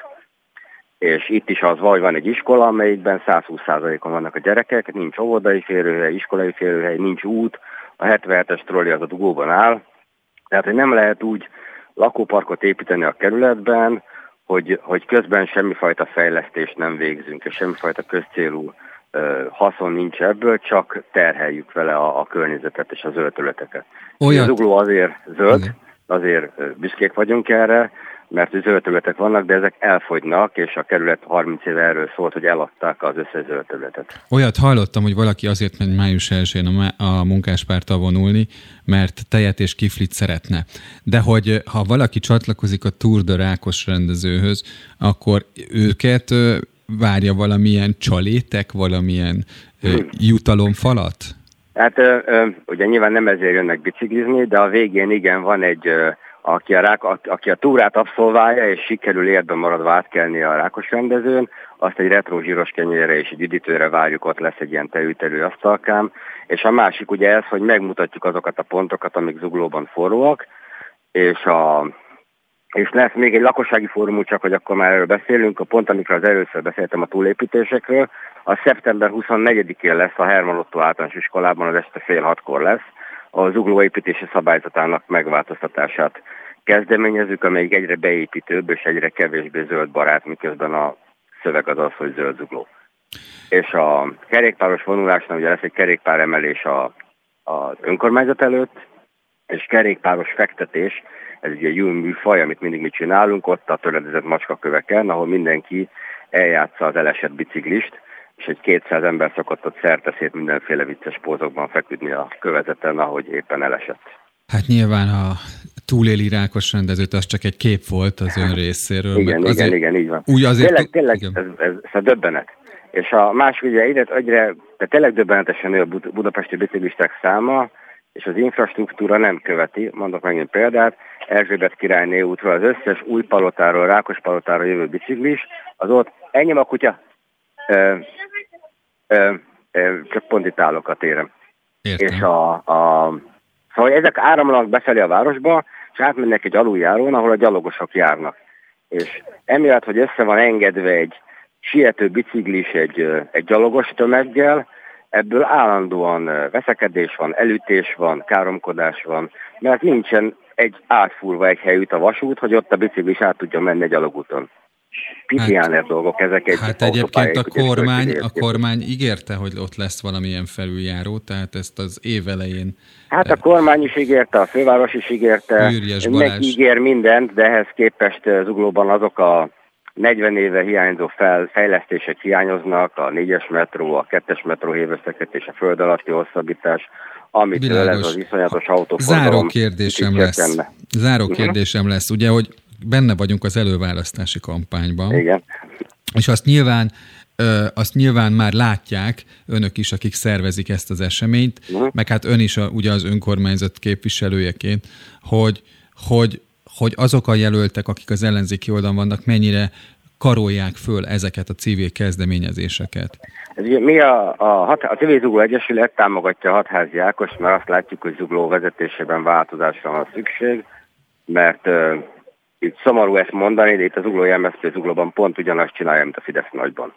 Ugyanúgy eltűnnek a pénzek, ugyanúgy egypályázósak a közbeszerzések és túlárazottak, és ezen változtatni kell. Én azt gondolom, vagy azt javaslom, de hangsúlyozom, hogy a kerékpáros felvonulás szigorúan politikamentes, lehet, hogy még akár a hatházi Ákos el is bár nem hiszem, de hogy nem, semmifajta politika ilyen módon nem lesz bele, itt mindenkit várunk. Fideszesek ugyanúgy elesnek biciklivel a Ákos rendezőn. Szóval, hogy mi azt gondoljuk, hogy itt változás kell, és mindenkinek azt javaslom, hogy a, a két országgyűlési képviselőt hasonlítsa össze, hogy kivégez valós munkát, mint képviselő, ki látszik, ki tesz bele energiát, és ki meg csak háttéremberként gazdagszik. Tehát ezt javaslom mindenkinek ezt az összeállítást tegye meg, és akkor tudja, hogy az előválasztáson kire kell szavaznia. Párnai Lászlónak, Zugló független jelöltjének, független képviselőjének. Köszönöm szépen, hogy itt volt. Köszönöm szépen én is. Viszont hallásra. Spirit FM 92.9 A nagyváros hangja. És itt van velünk Pap Zsolt, akivel a mustgázmérgezés veszélyeiről fogunk beszélgetni, mert hogy ő a Heves megyei katasztrófavédelmi igazgatóság főfelügyelője, vagyis tűzoltója. Jó reggelt kívánok! Jó reggelt, én tiszteltel köszöntöm a hallgatókat. Azt hadd kérdezzem meg, hogy időben, amikor ez aktuális, ez a probléma, az már most van, vagy pedig a szület végén lesz az, vagy ez tértörés időtől független? Igen, nagyon jó kérdés. Hát a szület kezdetétől azt lehet mondani, hogy már mivel elkezdődött a szület, már a napokban is aktuális ez a probléma. Ez a veszély leselkedik a, a szőlőtermelőkre, a borászokra, a pincében szőlőt feldolgozó gazdákra. Ez a, ez a folyamat, ez most nem fog véget érni, hanem még a, az új bor el nem készül, még ki nem for, addig ez a mustgáz, széndiokszidgáz jelenléte, az folyamatosan ott lesz majd a pincékben, kisebb-nagyobb mértékben természetesen. Az, az erről szóló hírek, ugye a, a levegőnek a bizonyos százalékos széndioksziddal telítettségét nevezik mustgáznak, amely ugye attól függően, hogy ez a koncentráció mekkora, attól függően különböző tüneteket okozhatnak az emberben, és szélsőséges esetben hát a tragédiát is előidézhetik. Mit lehet tudni arról, hogy egyrészt hogy lehet észlelni ezt a helyzetet, amikor veszély van, másrészt mennyiben nyújt megoldást a, a gyertyalángos kísérlet, amikor ugye megnézi az ember a pincét, hogy van-e ott széndiokszid? Igen, a levegő széndiokszid koncentrációjával az a probléma, hogy nehezebb a levegőnél kb. másfélszer a maga a széndiokszid gáz, ezáltal a pince alsó légrétegében, alsó terében húzódik meg, és onnan telíti föl majd a pincét. Ezáltal, hogyha eléri azt a magasságot, ahol az ember dolgozik, munkát végez a pincében, belégzi a széndiokszid gázt, és mivel ez egy szintelen szaktalan anyag, így nem fogja érzékelni a veszélyt. Olyan jelei viszont már vannak korán, hogy fejfájást, lerejtékezést érzékel, zavartságot, ez, ez egész ájulásig elmegy, viszont amikor már az ember tudatára ébred annak, hogy bajba jutott, nem fog tudni kimenekülni a pincéből, mert gyorsan bekövetkezik a, az ájulás, ez méletvesztés, hogyha egyedül dolgozott a pincében, akkor sajnálatos módon már csak akkor fogják megtalálni, amikor sajnálatosan az életét vesztette ebben a közegben. Mindenképpen tanácsos legalább kettes évvel bent tartózkodni munkavégzésre. Ezzel elkerülhető az, hogy ha, ha rosszul lesz valaki, akkor ne kapjon segítséget. De ugye ez nem fogja száz százalékig megoldani a problémát. Az kizárt, hogy egyszerre legyenek rosszul? Tehát, hogy ketten egyszerre kapják ugyanazt a tünetet? Nem, nem, abszolút nem kizárt, de mivel nem vagyunk egyformák, egyikünk 40 kg, a másik ember 110, nem egyformán hat a szervezetre. Valószínűleg, ha már baj történik, egyikük korábban fogja érezni, hogy fú, nem jó vagyok, le kell ülnöm, vagy verejtékezek, akkor rögtön ki tudja segíteni a másik. Sajnos mondom, volt olyan probléma is már, amikor uh, hárman voltak egy pincében, és egyikük sem tudott uh, feljönni, és a negyedik társuk tudta értesíteni a tűzoltókat, hogy nem tud velük kommunikálni. Ez nagyon fontos, hogy ha, ha tapasztalnak egy ilyet, akkor ne rohanjanak le segítséget nyújtani rögtön, mert abba a közegbe fognak belépni, ahol már a, a kollégájuk, barátjuk rosszul lett, és egy ilyen uh, életveszélyes mentést fognak végrehajtani, ahol lehet, hogy pont ők is bajba fognak kerülni, uh, akik a mentés miatt mentek le. Nagyon fontos, hogy a tűzoltóságot, katasztrófavédelmet a 112-es vagy 105-ös segélyhívó számon értesítsék, a tűzoltóknak vannak olyan speciális eszközei, felszerelései, amelyek függetlenek a pince légterétől, itt a légzőkészülékekre gondolok, és csak abban a védőeszközben lehet végrehajtani a személyek mentését biztonsággal. Azt meg lehet -e mondani, hogy egy bizonyos időszakban, és ez micsoda, mennyi bejelentést kapnak ezzel kapcsolatban? Hát természetesen itt a születi időszakot kell értenünk a, a legnagyobb veszélyforrás időszakának. Ez a, a szeptemberi hónap elejétől kezdődően, hát egy olyan október-november, ameddig előfordulnak, de leginkább a, a szület közvetlen befejezését követi, amikor elkezdődik a szőlő feldolgozása, akkor legnagyobb a, a muzgázzal történő balesetek száma. És az, hogy, hogy milyen gyakorisággal érkeznek bejelentések, az jellemző? Hát nem lehet megmondani pontosan, hogy bizonyos időszakokban 5-10-15 bejelentés jön. Sajnálatos módon minden évben előfordulnak rosszul létek, és továbbiakban pedig halálesetek is. Amit, amit ki lehetne védeni egyszerűen, ha szellőztetnék a pincerendszert, hogyha legalább egy gyertyát levinnének a pincébe, és amellett dolgoznának, legalább az egy kis segítséget nyújt. Aztán sokkal biztosabb lenne a munkavégzés a pincében, ha a széndiokszid érzékelőt, tehát nem szénmonoxid, hanem széndiokszid érzékelőt szerelnének be, vagy vinnének a pincébe, mert ez már cseki mértékű megjelenésnél is riasztja a bent tartózkodókat, és akkor még sikerül nekik épségben kimenni a pincéből, anélkül, hogy károsodna az egészségük. És még azt is ajánlják a szakemberek, hogy azokat a rögzítő pántokat, amelyek a hordókat lezárják, hogy azokat mindig ellenőrizzék. Így van, így van. E, igazából ezek a, a mozzanatok, műveletek a születet megelőzően elvégzésre kerülnek mindig.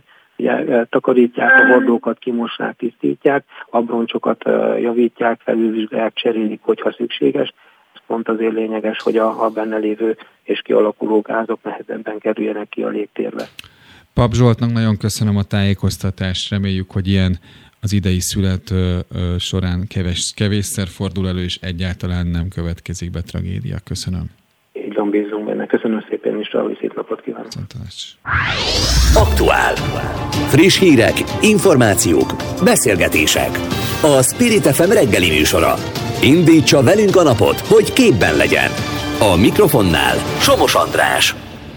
Köszöntöm azokat, akik a hírblokk után is itt maradnak velünk. Ígérem, hogy érdekes vitának nézünk elébe, hiszen Jász Nagykonszolnok megye egyes számú választókerületének, Szolnok központú körzetének két ellenzéki jelöltje lesz velünk, és mindjárt meg is szólítom őket. Hát akkor mondjuk a hölgyet bemutatom, ő Kármán Irén, aki egyébként jogász és oknyomozó újságíró, és itt van velünk Tóth Áron, a, ja, Irén Momentumos jelölt, akit az MSP is támogat, és a párbeszéd is támogat.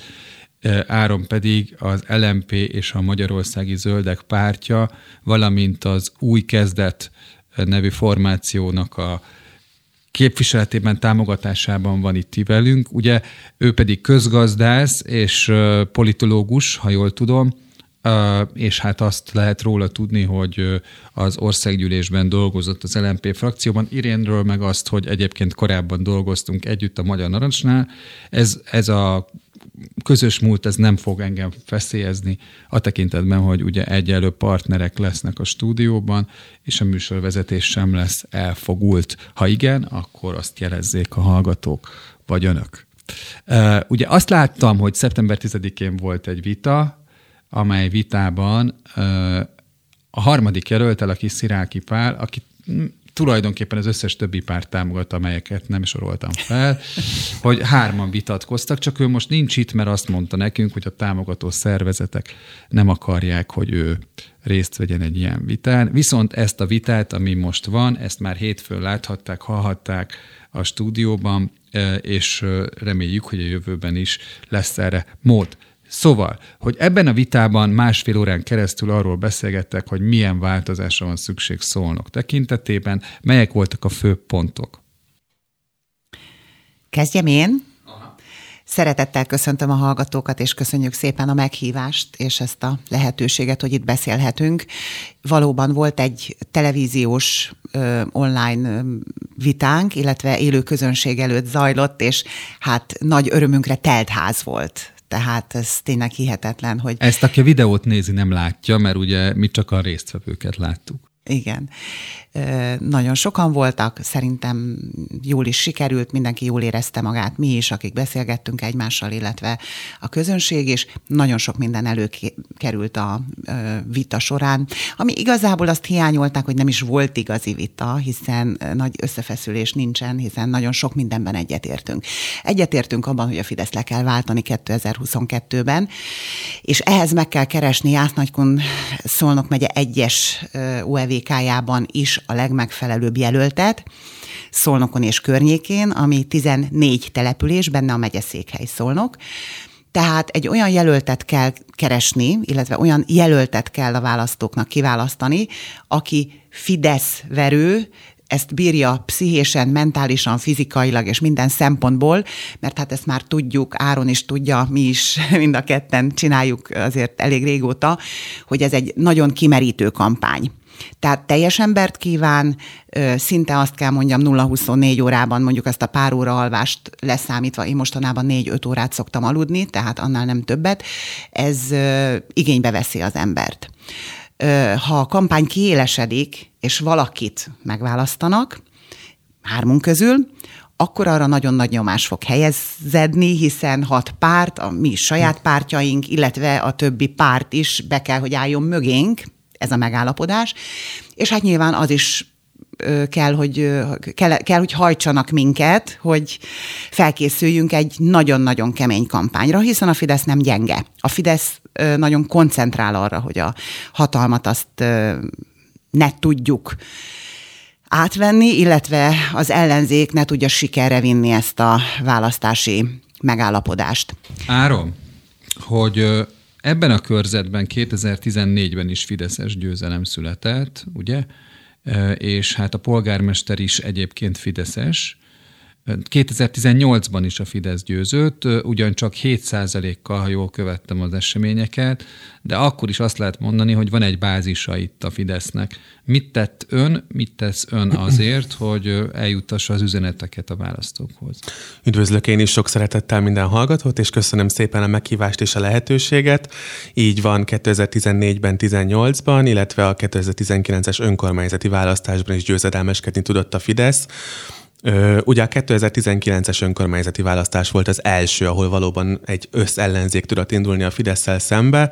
Előtte matematikailag, hogyha összeadtuk az ellenzéki szavazatokat, akkor az rendre sokkal magasabb volt a Fideszesnél, tehát mondhatjuk azt, hogy ez egy ellenzékinek számító körzet. Tehát, hogyha itt is megvalósul az előválasztás fő koncepciója, és a választók megválasztják a legintegratívabb, a legmegfelelőbb jelöltet, akkor a matematikai esély nagyon jó arra, hogy itt megverjék a Fidesz, megverjük valamelyikünk a Fideszes összes képviselőjelöltet. Szeptember 18-án indul a Így választás. van, és 26-áig minden nap le lehet adni a voksot, illetve online is lehet szavazni. 2019-ben én részt vettem abban az önkormányzati kampányban, ahol egyébként bravúrt sikerült szerintem elérni Szolnokon, én is egy képviselőjelöltje voltam az összellenzéknek, Szolnokon addig elég régóta egy fideszes hegemónia uralkodott, és akkor az ellenzéknek sikerült is egyébként az egyéni körzetek többségét megnyerni, és a közgyűlési többséget is átvenni Szolnokon. Érdekes részlet még, hogy egyébként a polgármester választást is 250 szavazattal bukta el egyébként az ellenzéki jelölt, ami úgy gondolom, hogy nagyon-nagyon szoros, úgyhogy mind a két jelöltnek 10 ezer fölötti szavazata volt. Tehát mindenképpen van potenciál ebben a városban, ebben a választókerületben. Az emberek vágynak a változásra, csak el kell hozzájuk vinni. Nyilván nekünk nincsenek olyan eszközeink, mint egy fideszes politikusnak, tehát sem anyagi, sem emberi erőforrásunk annyi nem áll rendelkezésre, mint a Fidesznek, ezért kreatívnak kell lennünk, de úgy gondolom, hogy mi mindent megteszünk annak érdekében, hogy mindenkihez eljutassuk a változás hangját, és aki szimpatizál velünk, vagy aki változást szeretne, az tájékozódjon arról, hogy pontosan mikor és hol lehet majd az előválasztáson részt venni, illetve hogy mi az az alternatíva, amit mi nyújtunk annak érdekében, hogy egy fejlődő szolnokot építsünk és környékét. Irén is, meg Áron is beszélt azokról a témákról, amelyeket itt az ATV-n a miniszterelnök jelöltek vitájában lehetett hallani, hangsúlyosan az elszámoltatásról és a mondjuk azt, hogy a közjogi fordulatról, ugye, ez szóba került ott helyben. Mit lehet arról mondani, hogy mennyivel speciális szolnok helyzete ebből a szempontból? Az ügyek, a, a kétes ügyek, az elszámoltathatóság szempontjából, és mennyiben egyezik meg az országos helyzettel? Folytassam, vagy? Bármelyik.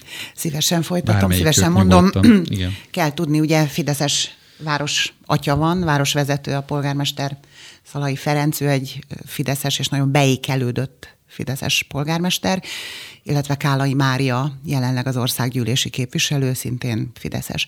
Azt látjuk, hogy rengeteg átadáson vannak, óvodákban, iskolákban. Azt szoktam viccesen mondani, hogy nehéz Kálai Máriát megverni, mert több nyílászárót adott át az elmúlt sok évben, mint bárki más. De azt gondolom azért az emberek látják. Megverni úgy érti, hogy tehát, hogy legyőzni szavazatokkal. Legyőzni, így van, legyőzni. Igen. Tehát, igen. Mert az is lehet, hogy magára zárja az ajtókat, és akkor ugye nem lehet hozzáférni, de nem erről van szó. nem, igen. Nem. Igen. Köszönöm a pontosítást. Igen. igen. Tehát nehéz a helyzet ebből a szempontból, mert hát nyilván nagyon sok pénzt öntöttek a városra, és sok pénzt öntöttek a régióra. Nekem van egy ilyen megfogalmazásom, most már többen átvették, én azt mondtam, hogy pályázati pilóta játékba húzták bele a kis településeket, mert rengeteg önerős pályázat volt, illetve sok-sok magyar falu program, vidékfejlesztési program nyilván, amiket Hát amiről lehet látni országosan, hogy egy csomó olyan dolgot is fejlesztettek, amire az égőkerek világon annak a településnek mondjuk teszem, azt nem volt szüksége. Úgyhogy rengeteg kandeláber, térkő, térkő mindenütt, oda is, ahová nem kellett volna térkő. Ezeket tudjuk, hogy honnan kerülnek, milyen kereskedelmi láncon és hálózaton keresztül. Úgy gondolom, hogy a milliárdok nyomába kell eredni, tehát szolnoknak is vannak nyilván olyan fejlesztései, óriási kérdőjel a Szolnoki vár, az valami egészen elképesztő ott a Zagyvatorkolatnál, Zagyvahídnál, Hatházi Ákossal kim voltunk, megnéztük, sitkupac, műanyag, plexicső jön ki a várból, meg egy ilyen deszka, amin be lehet billegni, be lehetne, de nincs nyitva, és hát milliárdos ráfordítások, illetve hát sok-sok kérdés van. Tehát a Szolnoki Színház, a be nem fejezett Szolnoki Színház. Erről, erről még beszélünk, csak Árontól akartam kérdezni. A vitában ön hozta szóba szerintem Boldog István ügyét, ha jól figyeltem, meg egy Elios pályázatot, ami által érintett ugye a, a, a térség, vagy a város hogy ezekben az ügyekben a helyiek mit tudnak, ha tudják egyáltalán, hogy ez... Hát a kettőt szerintem ne keverjük, a Boldog István ügy meg az Elios, az két teljesen különböző dolog. Ugye azért fontos szólnak vonatkozásában a Boldog István ügy, hiszen egy szomszéd városban, egy szomszéd választókerületben történt meg az az eset. Egy valami összeköti őket, az uniós pénz. Így van. Szolnoknak ékes példája volt, hogy az Elios pályázatban részt vett a szolnoki városvezetés is. A városban szinte mindenhol kicserélték a közvilágítást, vagy felújították, tehát valamilyen szinten a cseréje ennek megtörtént, és szerintem mondhatom, hogy életveszélyes lett ez a beruházás, hiszen annyira kis fényt adnak ezek a lámpák, ami ami életveszélyesé teszi a közlekedést. Tehát Szolnoknak a főbb útjain éjszaka nem látni, hogy ki szeretne átjönni a járdán, vagy hogy biciklis van-e.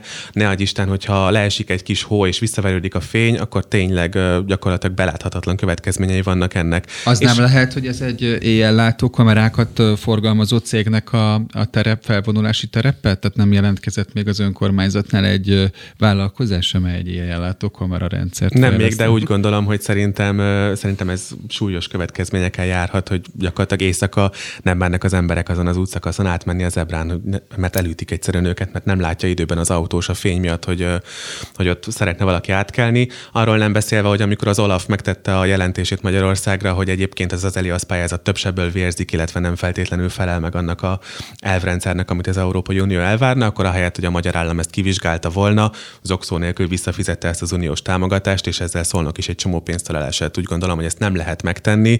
A vitán is elhangzott, és úgy láttam, ezek voltak a visszacsatolások, hogy egy nagyon is jogos kérdése és igénye az ellenzéki szavazóknak az, hogyha megtörténik a kormányváltás, akkor legyen valódi elszámoltatás.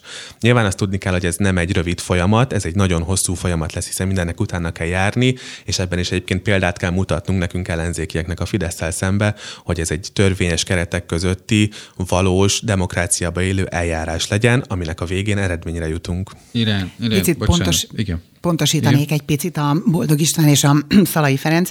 Nem, hát ők összefonódnak tulajdonképpen, hiszen a Szolnoknak van egy kistérségi társulása, illetve a hulladék kezelésben. Tehát a Szolnoki kistérségi társulás az kinyúlik a Boldog István Jásznagykun négyes körzetébe.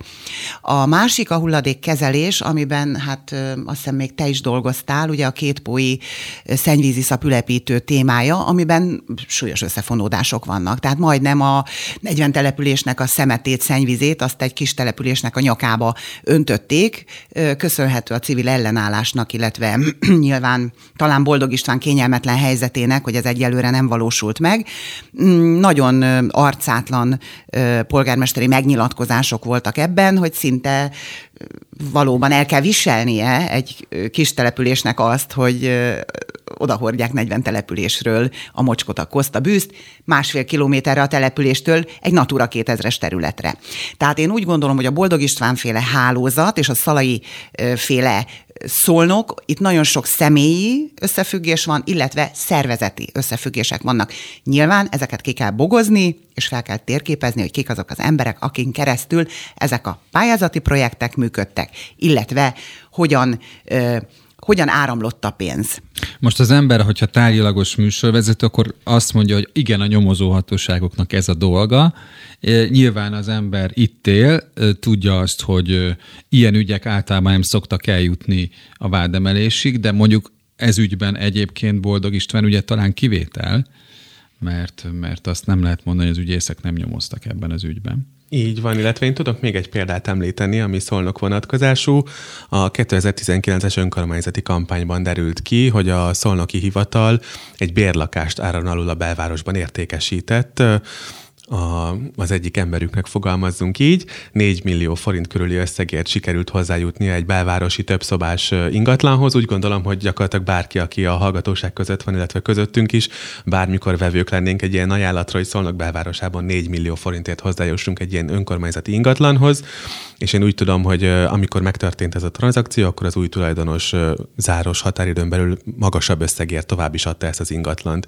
És ez is jól mutatja szerintem a Fidesznek azt az elfogadhatatlan politikáját, hogy az önkormányzati bérlakásokat nem kiárusítjuk a haveroknak, és ebből pénzt csinálunk, hanem ezeket gyarapítani kellene, hiszen szolnokon is rengeteg rászoruló van, illetve fiatal, akinek borzasztó nagy segítség lenne egy ilyen lakás. A hallgatók kedvéért jegyzem meg, hogy ilyen ügyben például az egyik vádpontban bűnösnek találta a törvényszék Hunval Györgyöt, aki egyébként ugye hasonló módon hát mondjuk a polgármesteri keret terhére adott lakást olyan embereknek, akiket jól ismert, de hát ugye ezt legálisan tehette, mert ilyenek a törvények.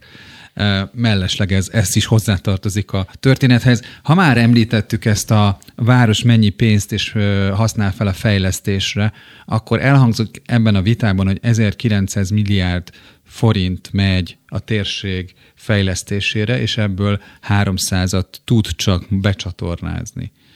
Ugye? Becsatornázni szólnak, hogy ez miért van, és mire költenének, ha tehetnék, és miből vennének el, vagy spórolnának meg ahhoz, hogy költhessenek.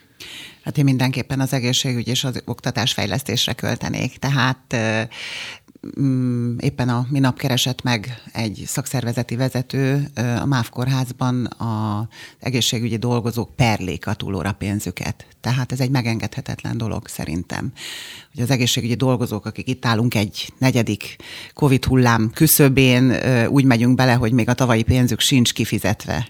Szakember hiányos a, a az oktatás, ezt tudjuk, tehát kifejezetten konkrét szaktanárok hiányoznak településekről, fejlesztő pedagógusok, logopédusok hiányoznak. Amire én költeném, hát ez felismerült, hogy a nagy vesztesége szolnoknak az, hogy nincs a felsőoktatás kiürült, kiüresedett szó szerint. Volt egy remek időszaka szolnoknak, én még emlékszem az én diákkoromban, én ugyan régen voltam gimnazista, de nem baj, én emlékszem rá, volt egy remek vendéglátóipari főiskolája, ami olyan patinás főiskola volt, hogy annyi ponttal lehetett bekerülni, amennyivel a közgazdasági egyetemre, illetve a pénzügyi főiskolára. Matematika történelem felvételivel remek szakembereket képzett. Ennek vége lett, hogy miért lett vége, Miközben egyébként vendéglátóipari szakemberekből nincs elég Magyarországon, hiszen aki tehette, nyelveket beszélt, az már Londonban, vagy Németországban, vagy Ausztriában dolgozik. Majd utána volt egy felső oktatási fejlesztés, nagyon sok pénzből épült a kampusz, nagyon sok pénzből a kollégium, voltak is jó ötletek, majd utána a Palasz Athéné program elszippantotta szó szerint szólnokról a diákokat. Ezek a diákok, akik a gazdálkodás menedzsmentben vagy gazdasági szakirányokban tanulnak, azok elmentek Kecskemétre tanulni. Jelenleg ott a kampusz, és nem tudunk olyan képzést kínálni a fiataloknak, amely versenyképes ö, oktatást jelentene. Ez a városnak óriási teher, nincs fiatal, elmennek a fiataljaink, illetve nincs olyan képzés. Erre én mindenképpen költenék és végig gondolnám. Itt azért rácsatlakoznék erre a fiatalokat érintő témára. Én a vitán is elmondtam, hogy szerintem Szolnokot egy vonzó célponttá kéne tenni a fiatalok számára. Tapasztaljuk nap mint nap, hogy a fiatalok elhagyják a várost, máshol vállalnak munkát, nincs megfelelő oktatás, nincs megfelelő perspektíva előttük. Hogyha kimegyünk a vasútállomásra, akkor napi szinten láthatjuk, hogy több száz, hanem több ezer ember inkázik Budapestre, hogy munkát vállaljon, illetve hogy ott részesüljön oktatásba. Szerintem Szolnokot az fiatalok számára kell vonzóvá tenni, ehhez megfelelő szórakozóhelyek kellenének például, illetve életpályamodell, egy bérlakásprogram is jól jönne szolnoknak, hogy ne csak a rászorulóknak, hanem a fiataloknak is tudjunk segíteni a pályakezdéshez, az életük elkezdéséhez, hiszen szolnokon is nagyon elszálltak az ingatlanárak, és ez óriási segítség lenne. Ami szerintem még nagyon fontos lenne, hogy ebből a fejlesztési lehetőségből szolnoknak meg kellene ragadnia, az a közlekedésnek a drasztikus átalakítása. Hogyha ma szolnokra bemegyünk a munkaidő előtt, vagy a munkaidő után haza szeretnénk menni, akkor borzasztó nagy dugók tapasztal tapasztalhatók, ami nem csak bosszúság és ö, idővesztesség, hanem egészségkárosító hatású is. Szolnoknak sajnos olyan a földrajzi adottsága, hogy egy medencében ül a város, tehát ez a szállópor koncentráció, ezek a káros anyagok összegyűlnek, és nagyon sok nap az egy évből káros anyag koncentrációja a városnak eléri az egészségügyi határértéket, tehát kimondhatjuk, hogy egészségtelen a város levegője, és akik nap mint nap ezt a levegőt szívjuk be, a statisztikák kimutatták, hogy átlagosan kettő évvel kevesebbet élünk. Éppen ezért kell nagyon ö, gyorsan szerintem, hogyha megnyílnak ezek a források, ezek a lehetőségek, akkor az új Tisza hidet megépíteni, hogy tehermentesítsük a város forgalmát, illetve alapjaiban kéne a város forgalmát átgondolni. Ez hozzá kapcsolódik egyébként a Szanda Szöllősi elkerülő út is, ami úgy gondolom, hogy az egész részt sokkal élhetőbbé tenni, és az egész városnak egy nagy fellélegzés lenne, hogyha ez megtörténne. Érdekes egyébként, hogy ezt az új Tisza híd koncepciót csak azóta kezeli a Fidesz is ilyen kiemelt figyelemmel, mióta az ellenzék behozta a közbeszédbe. Érdekes az az előtti kilenc évben nem volt annyira sürgős, meg fontos ennek a megépítése. A Csákja úti hídra gondoltál, gondolom az új híd Igen. megépítésére. A Momentum volt az első, aki petíciót indított azért, hogy a Csákja úti híd ne ott épüljön, ahová eredetileg eltervezték, illetve furmányosan, gyorsan neki akartak kezdeni a tervezési munkálatoknak. Az ott lakók jelezték először nekem, ez májusban volt, hogy nagyon-nagyon nem tetszik nekik, hogyha a híd odaépül, mert akkor a Tisza liget, ami a város tüdeje, az tulajdonképpen ingatlan spekuláció áldozata lesz, hiszen megnyitják a közforgalom előtt. Ugye két híd lenne, akkor most egy híd van jelenleg a, Tisz, a Tiszaliget egyik oldalán a bekötőhíd, és hogyha a Csákja úton épült volna a híd, akkor a másik oldalon is lett volna egy híd, a két híd között megnyitják, és egy átjáró forgalmat biztosítanak. Úgy tudom fölvázolni, mint mondjuk a Városligeten, hogy engedik az átmenő forgalmat jelenleg Budapesten, ami 30 éves vita, hogy lehet-e ilyet csinálni. Tehát és, és hát nyilván, mint nagyon értékes telkek tulajdonosai, érdekes privatizációk voltak ott az elmúlt 30 évben, kiszüdülő, mávüdülő, ezeket úgy sikerült így úgy amúgy kézen közön megszerezni embereknek, ügyeseknek, tehát úgy gondoltuk, hogy semmiképpen ne legyen lakóövezet a Tiszaliget, hiszen az az embereké, az a szórakozásé, a sporté, a családoké. Úgyhogy sikerült azt elérni, hogy most egy új tervezési szakaszban van a az úgymond Csákja úti híd megépítése, és úgy tűnik, hogy odébb fogják építeni, odébb fogják kijelölni a hídnak a helyét. A vitában az is egy hangsúlyos elem volt, hogy ahhoz képest, hogy milyen közel van Budapesthez, az idegenforgalmi vonzó képessége a városnak elég csekély, és ezt ugye számok is alátámasztják mellesleg, hogy az idegenforgalmi adóból mondjuk egy hajdú-szobosztó viszonylatban mennyire töredéke, ugye? És hogy ezen hogy lehet változtatni, hiszen az embernek, hogyha a, a, azt mondja, hogy milyen hétvégi programot terveznék, akkor akár szólnak is eszébe juthatna. Miért is ne? Hiszen uh, remek strandjai vannak, hiszen azt lehet mondani, hogy közel van a, ugye a folyópart, és lehetne ott vikendezni tulajdonképpen. Tehát vannak ötletek. Hát a vitám Így van, egyébként Szolnok kimagasló földrajzi adottsággal rendelkezik, tehát két folyó is körbeeleli a várost, ahogy említetted, vannak strandok, vannak lehetőségek, jobban át kellett volna gondolni az erre szánt uniós pénzeket, és nem mondjuk arra a torzóra költeni, amit az Irén is említette, amit Szolnoki vár néven fut. Hogyha megfelelően lettek volna ezek a források elköltve, akkor Szolnok valóban lett volna egy, lehetett volna egy turisztikai vonzerővel rendelkező város.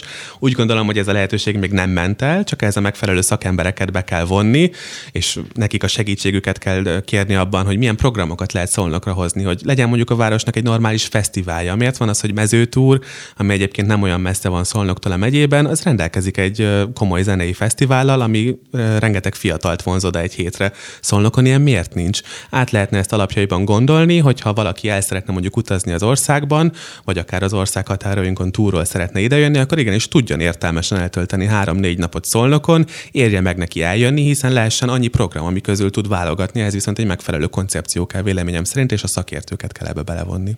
De azt hiszem a televíziós vitán elmondtam, hogy nekem föl is még az is, hogy Szolnok és Budapest viszonylatában remek a vasúti közlekedés. Tehát akár a nyugati pályaudvaron száll föl egy budapesti, akár a keletén, egy órán belül tuti biztos, hogy egy-két vonatot talál, amivel 1 óra 15 perc, 1 óra 20 perc alatt gyönyörűséggel leér Szolnokra, tehát akár még piknikelni is le lehetne járni, hiszen mi budapestiek azért azt szoktuk mondani, mert föl szokott merülni, hogy ugye nekem itt van az állandó lakcímem, majd erre is kitérek, hogy, hogy én szeretném ezt a, ezt a tudásomat, amit itt azért megtanultam Budapesten, hogy egy óra 20 perc közlekedés az nem egy nagy távolság, tehát le lehetne budapestieket csalni tömegével szolnokra, mert, mert zöld, mert víz, mert termálvíz, minden, minden adott a városban ahhoz, hogy tömeges, hétvégi, akár csak egynapos turizmus is legyen.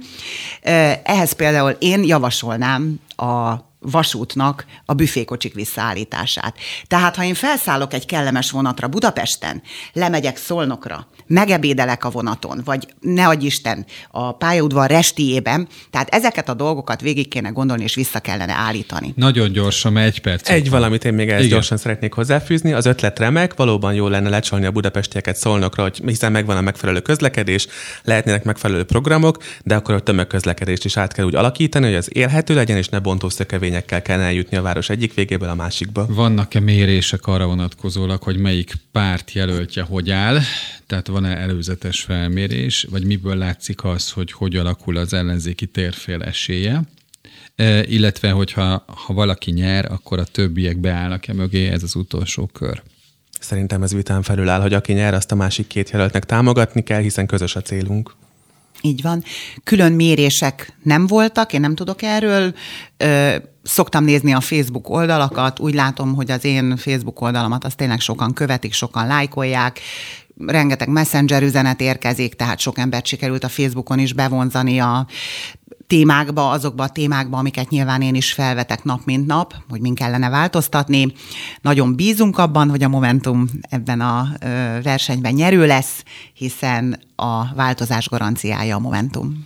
Én annyit még ezt hozzá tudok fűzni, hogy mi az LMP-vel végeztünk közvelmi kutatást ebben a körzetben, és annyit tudok erről elmondani, hogy semmi sincs még lefutva, bármi lehetséges itt, tehát mindenféle eredmény előfordulhat. Tehát szeptember 18 és 26 között ellenzéki előválasztás Kármán Irénnel, Tóth Áronnal és Sziráki Pállal, úgyhogy Vegyenek részt, nézzék a, az esélyeket, az alakulását a versenynek, és a győztest várják önök is, meg be is számolunk arról, ha már egyszer elfogadták a meghívást. Köszönöm, hogy itt voltak. Köszönjük, Köszönjük szépen mi is. De jót.